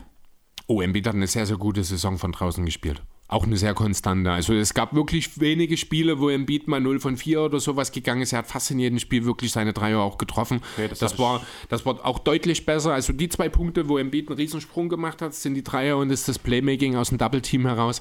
Da muss ich wirklich sagen, ist er nochmal riesig, äh, hat einen Riesenschritt nochmal gemacht. Ähm, ja, auf der anderen Seite muss ich auch ehrlich sagen, wenn es drauf ankommt, wenn die Spiele eng sind, sehe ich schwarz für Toronto. Toronto ist, äh, was die Bilanz angeht, eigentlich sogar ein sehr ordentliches Klatschteam, hat 58% seiner Spiele gewonnen, die allerdings durch die Defense. Und hier kommen wir an den Punkt, in Klatschspielen kommt auf der anderen Seite der beste Klatschscorer der NBA, der bisherigen, also dieser Saison mit Embiid, der das hochprozentig macht, gegen die die Raptors auch einfach kein Mittel haben. Ich kann mir auch durchaus vorstellen, dass ein Siakam häufiger mal gegen Embiid steht, der ist zwar aktiv, Siakam hat die, ist der Spieler, der pro per Game über diese Spiele gegen ein einziges Team am besten gegen die Sixers gescored hat. Okay, das hat jetzt nichts damit zu tun, dass ich ihn gegen Embiid verteidigen sehe, aber Ach danke so. für die Info. Also, ich dachte gerade, dass er halt ähm, gegen, also er ist der Gegenpart zu Embiid, dachte ich, wolltest du gerade raus damit. Ist, ist er Ja, natürlich ja. auch, ja. War jetzt nicht das, was ich meine, Ja. aber so haben wir es zumindest auch mal angesprochen. Ja, natürlich, Siakam muss der Führer in der, also muss der Leading Guy in der Offense der Raptors sein, das ist richtig. Ähm, mir ging es mir darum, äh, um die Defense, dass halt ein Siakam, der zwar auch Größenprobleme hat, dasselbe auch wie ein Anuobi, aber das sind äh, beides sehr aktive, sehr intensive Verteidiger, die können den Beat zwar auch mal ein Stück weit entnerven, aber in den relevanten Situationen auch nicht stoppen. Und da kommen wir an den Punkt einfach, Thema Klatsch, Toronto hat Treff, Trefferquoten in Klatschsituationen von unter 41% aus dem Feld und 33,9% von draußen. Die Raptors werden keine engen Spiele gewinnen, weil die Defense dann im entscheidenden Moment gegen Embiid nicht reicht, gegen den besten Klatschscorer der Saison und man vorne einfach nicht gut genug ist. Das ist für mich dann am Ende der Punkt, wo ich sage, es geht auch nicht in ein siebtes Spiel, weil die Raptors dafür wahrscheinlich zwei enge Spiele gewinnen müssen, was ich einfach nicht kommen sehe, weswegen die Sixers am Ende die Sache in sechs machen. Finde ich es eine gute Argumentation, halt gerade mit den engen Spielen. Ich habe halt mir gesagt, die beiden Teams sind für mich aufgrund der individuellen Klasse von Embiid zu der Masse und den Waffen gegen die Sixers ungefähr auf einem Level. Und deswegen hat für mich am Ende das Heimrecht entschieden. Eine Sache, die mir gerade so ein bisschen durch den Kopf gegangen ist, keine Ahnung, ich will bloß mal deine Meinung hören. Ich habe mir auch da noch davor in der Ausarbeitung keine richtigen Gedanken dazu gemacht. Ja. Thaddeus Young wurde ganz schön von den Spurs runtergespielt, also so, also kaum spielen lassen. Auch bei den Raptors sah es jetzt noch nicht so besonders aus, allerdings ist das Sample Size klein und meistens haben die Raptors ja relativ schnell gespielt, was in Playoffs ja prinzipiell langsam wird und deswegen Young so ein bisschen profitiert von, sage ich mal so, aufgrund seines Alters. Wäre Young nicht auch eine Waffe, die man zumindest punktuell sehr gut gegen Embiid einsetzen kann? Äh, bevor, Einfach aufgrund schlau und so? bevor ich darauf antworte, ganz kurz noch eine Nebeninformation zu Thaddeus Young, ist nämlich der zweiteffizienteste Klatschscorer der Raptors. Er hat äh, über in total 10 Klatschpunkte gemacht. Hat aber die Hälfte davon, also die Hälfte seiner Würfe getroffen. Der effizienteste ist Scotty Barnes, der hat 58 Punkte im Total bei 53 Prozent. Die meisten Punkte hat Gary Trent gemacht bei 40% Trefferquote, Fred Van Fleet 33,8, Siakam 40, Anunobi 44. Also kein einziger Spieler, abgesehen von Scotty Barnes und Thaddeus Young, die aber relativ wenig machen, sind überhaupt effizient in Klatsch. Ähm, was die Defense von Young angeht, ja, kann er sicherlich auch ein, zwei vereinzelte Possessions mal bieten, ein bisschen entnerven, weil er auch relativ lange Arme hat, aber er hat körperlich nichts dagegen zu setzen. Man hat halt ganz schön abgebaut, finde ich. Ja. So. Aber Das deswegen, also auch gerade dadurch die Schleunigkeit von ihm, er war immer ein guter Verteidiger, der immer richtig stand. Das mag das waren sein, so aber Gedanken, die ich mir halt gemacht habe, Dann, aber dann sehe ich, vielleicht. dann sehe ich ihn eher Offball so ein bisschen gegen Tobi, da sehe ich ihn eher besser aufgehoben als gegen Embiid. Dann doch lieber ein Anunobi oder ein Siakam, wenn es kleinere, giftige Verteidiger sein sollen oder dann eben äh, nicht Okongwu, sondern Achuva. Precious. Ja. Genau, aber wie gesagt, also Achuva ist in seinem zweiten Jahr, der hat auch durchaus Talent und wird da vielleicht auch mal zumindest ein solider Verteidiger werden, aber der hat keine Chance gegen Embiid, da müssen wir nicht lange drüber weggeschoben. reden. Ja. Aber ja, also wie gesagt, durchs Heimrecht sehe ich die sieben Spiele. Was Mhm. vielleicht auch noch eine Frage wäre, die mich ein bisschen beschäftigt, wo ich dich als Sixers-Experten natürlich dann perfekt vor mir habe. Mhm. Sollte Doc Rivers aufgrund halt von auch Routine und alles ähm, Tybull überhaupt spielen? Natürlich.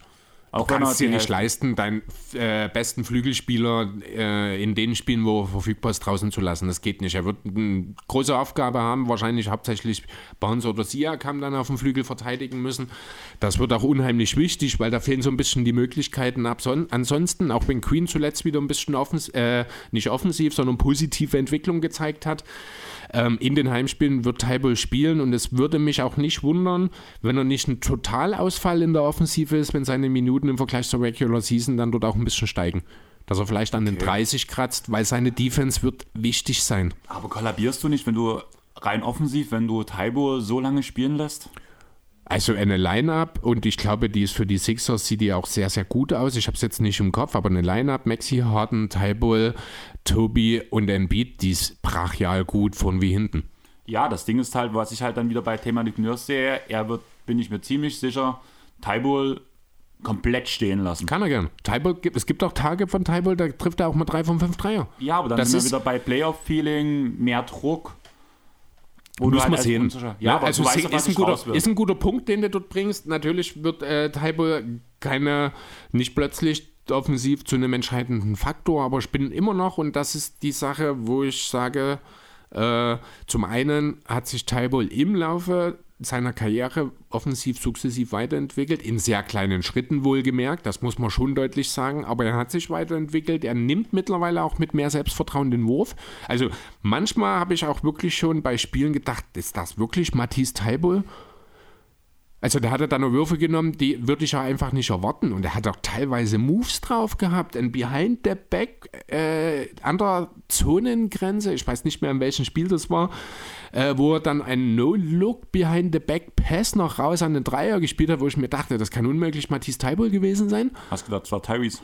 Es war aber wirklich Tybull, ohne Scheiße. Ich habe zurückgespult und nochmal geguckt und ich habe mir auch die Rückennummer angeguckt, um wirklich auf Nummer sicher zu gehen, weil das kam so unerwartet für mich. Es war in einem Fast Break. Er war schon vorne, musste dann auf die Teamkollegen warten und hat dort so einen kleinen Behind-the-Back-Move gemacht, sein, Teamkolle äh, sein Gegenspieler etwas abgeschüttelt und dann den offenen Dreier hinter ihn gefunden, sozusagen. Also, ähm, er hat sich schon weiterentwickelt. Er wird natürlich nie ein offensiver Plusspieler werden. Muss er auch nicht werden. Es reicht mir schon völlig, wenn er mit dieser Selbstverständnis, auf deren Weg er ist, die Dreier nimmt, ab und zu mal clever cuttet, denn das ist durchaus auch eine Sache, die er gut macht.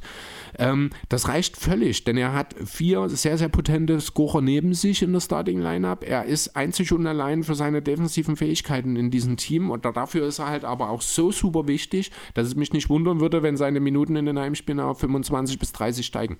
Also ich denke, 30 wird definitiv zu viel sein. Einfach Möglich. weil das wird Hundertprozentig Es ausnutzen. kommt halt auch drauf an, gleichzeitig, wie gut ist Toronto offensiv. Je schlechter Toronto offensiv ist, desto mehr Minuten Tybull kannst du dir selber auch offensiv leisten. Und Toronto ist kein gutes Offensivteam. Ja, deswegen, ähm, also es kann, ich kann es mir wirklich vorstellen, um die Frage einfach nochmal abschließend zu beantworten. Nein, Tybull wird definitiv nicht die ganze Serie aussetzen. Das wäre auch Blödsinn. Ja. Chris, ich würde sagen, wir haben mit den Clippers angefangen. Ähm, du hast jetzt was in sieben Mal zu gestehen, ne? Genau. Ja. Wir hören mit den Sixers auf. Mhm. Und ich würde sagen, wir haben es geschafft. Wir sind wieder on pace. Wir haben wieder unsere 2-Stunden-Marke geknackt, Chris. Wie glücklich Ja, bist du? Alles wie immer. Ich habe nicht gedacht, dass es zwei Stunden werden, ehrlich gesagt. Also wir haben ja auch beide relativ äh, entspannt uns nur vorbereitet auf die ganze Thematik. Ist halt doch ein ganz interessantes Gespräch draus geworden. Ich habe letzten Endes gar nicht so viel von dem, was ich mir ausgearbeitet habe, genannt, wenn ich ehrlich sein soll, weil es sich auch so gut entwickelt hat. Ja, ne, war halt ein sehr entspannter Talk. Eigentlich genau das, was du wolltest. Ein kleiner Ja, Hype-Train genau. mit Pro und Kontras aus einer Fansicht. Ja. Auf die Liga. Von daher würde ich sagen, haben wir das eigentlich ganz cool untergebracht. Wie gesagt, nochmal Dank an alle, die bei den Play-In-Specials mit dabei waren. Willst du sie nochmal aufzählen? Lars, Lorenz. La so, also für euch. Ich habe den Zettel jetzt weggenommen, wo die Namen draufstehen. Lars, Lorenzo, Leo, Tobi Bühner, Tobi Schneider und Mix. Ah, und ich. Und ich. Das war dann doch nicht so schwer, wie ich dachte. Okay. Tja, weißt du, Chris, wenn jemand. Ich hätte das, sie übrigens nicht alle hingekriegt. Wenn man das alles organisiert, hat man die Namen auch. Ja, du hast so ein bisschen mehr damit zu, du hast so ein bisschen mehr damit zu tun als ich, das stimmt in der Vorbereitung. Bin So. ich auch froh, dass du das alles übernommen hast, denn ich glaube, sonst hättest du heute ohne, mich aufgenommen. Ja, und du hast auch, also tut mir leid, aber du hast für sowas auch, glaube ich, nicht so das Talent. Äh, Du, ganz ehrlich, eigentlich ist das genau mein Ding. Diese ganze Disponierung, Organisier Organisation, Planung, finde ich, das ist genau meins. Das würde ich eigentlich schon. Aber, Mir fällt es bei dem Podcast nie auf, muss ich sagen. ja, weil das dein Ding ist. Weil dort überlasse ich es dir halt auch bewusst, weil ich weiß auch, dass es läuft. Also ich würde das auch nicht, also ich würde mich dort viel mehr einklinken, wenn ich den Eindruck hätte, ich könnte dir nicht vertrauen oder es läuft nicht. Das muss ich, also das ist ein Kompliment dir gegenüber. Du wirkst gerade ein bisschen fragend auf mich, deswegen will ich das nochmal ausdrücklich hervorbringen. Okay, jetzt habe ich dich gerade, ich glaube, auf Folge 7 geschoben. Ich höre jetzt auf zu reden und lehne mich zurück. Okay. Wolke 7. Wie ging der Song? Äh, Wolke 4 ist besser als Wolke 7 oder weil man nicht so tief fällt? Da gab es doch damals so in Keine. Ahnung. Keine Ahnung. Kenn ich nicht. Ach, doch, wenn du es hörst, den Song Also, kennst das du auf jeden vielleicht, Fall. ja, sagt mir das Ding zumindest ist, Chris, ich bekomme langsam Hunger. Ich habe heute noch nicht gefrühstückt. Ich habe äh, ich hab ein paar Kekse zum Kaffee getrunken, also zum Kaffee gegessen heute früh. Ich wollte eigentlich, habe dann angefangen, erstmal entspannt Kaffee zu trinken. Mhm. Und dann hast du mir geschrieben, soll ich eher kommen? Ich so, ja, kannst du machen. Und dann ist irgendwie das Essen so au- aus meinem Gedanken gewesen. Dir ist klar, dass ich ganze 20 Minuten eher da war als geplant. No? 20 Minuten, wo ich gegessen hätte. Okay. Aber ja. Leute, nachdem wir es in den letzten Folgen immer wieder nicht gemacht haben, Werbung. Ja, jetzt lehne ich mich wirklich Ja. zurück. Ganz ehrlich, wenn es euch gefallen hat, vor allem auch so ein Special, Chris hat schon gesagt, das können wir nicht immer machen. Das nächste Mal nimmt er sich für sowas auch ein bisschen Urlaub, so wie ich es gemacht habe, vorausplant. Funktioniert immer ganz gut. Aber du hattest nicht Urlaub deswegen, oder? Nein, das war war Zufall. eher Zufall. Das Ne? Aber ich hätte auch keinen Urlaub gekriegt in der Woche, deswegen. Das war ganz dummer Zufall, aber es war perfekt. Okay. Und ja, deswegen, wir würden uns mega freuen, wenn ihr uns einfach mal auf Spotify 5 Sterne da lasst. Man muss ganz ehrlich sagen, nach unserem Ukraine-Thema sind wir ein paar, 0,2 Prozent, Prozentpunkte abgesunken bei der Spotify-Bewertung. Aber Okay. ganz ehrlich, wenn es gerade aus diesem Thema war, bin ich eigentlich ganz froh drüber, weil wir uns unsere Meinung gesagt haben und Jo. hinter der stehen wir halt und alle anderen, die das halt nicht cool finden, die brauchen uns auch nicht hören. Richtig. Deswegen, für die coolen Leute unter euch, würden wir uns freuen, wenn ihr auf Spotify einfach mal die 5 Sterne da lasst, beziehungsweise auf Apple Podcast einfach mal 5 Sterne und eine Bewertung da lasst. Wenn ihr Vorschläge oder Fragen habt oder irgendwas anderes, Verbesserungsmöglichkeiten, schreibt uns immer wieder gern an. Chris und ich sind auf Instagram beide sehr aktiv, zumindest beim Naja, Antworten. einer ist aktiv und der andere, Andere- bin ich. Deswegen lasst auf jeden Fall ein Follow auf Instagram, Twitter und Facebook da. Wie gesagt, da erreicht ihr uns. Meistens werdet ihr mit mir Vorlieb nehmen müssen. Wenn ihr sagt, ihr wollt Wenn ihr unbedingt mich wollt, dann schreibt es entweder rein, dann sagt Andreas mir im Zweifel auch Bescheid oder schreibt mich direkt an. Äh, ja, ich bin ja verlinkt auf dem einen oder anderen Bild, Ja. beziehungsweise Also auf den hässlichen Bildern meistens. hast alle du gemacht, von daher. Ja. Es sind Aber- alles hässliche Bilder. Aber, aber dein Gesicht, dein Gesicht war drauf. Von daher würde ich sagen, wir haben dich am Ende wieder zum Lachen gebracht. Ja. Und das freut mich, dass ich dich, nachdem du genervt hier angekommen bist, am Ende doch zum Lachen gebracht habe. Deswegen, tschaußen. Ciao.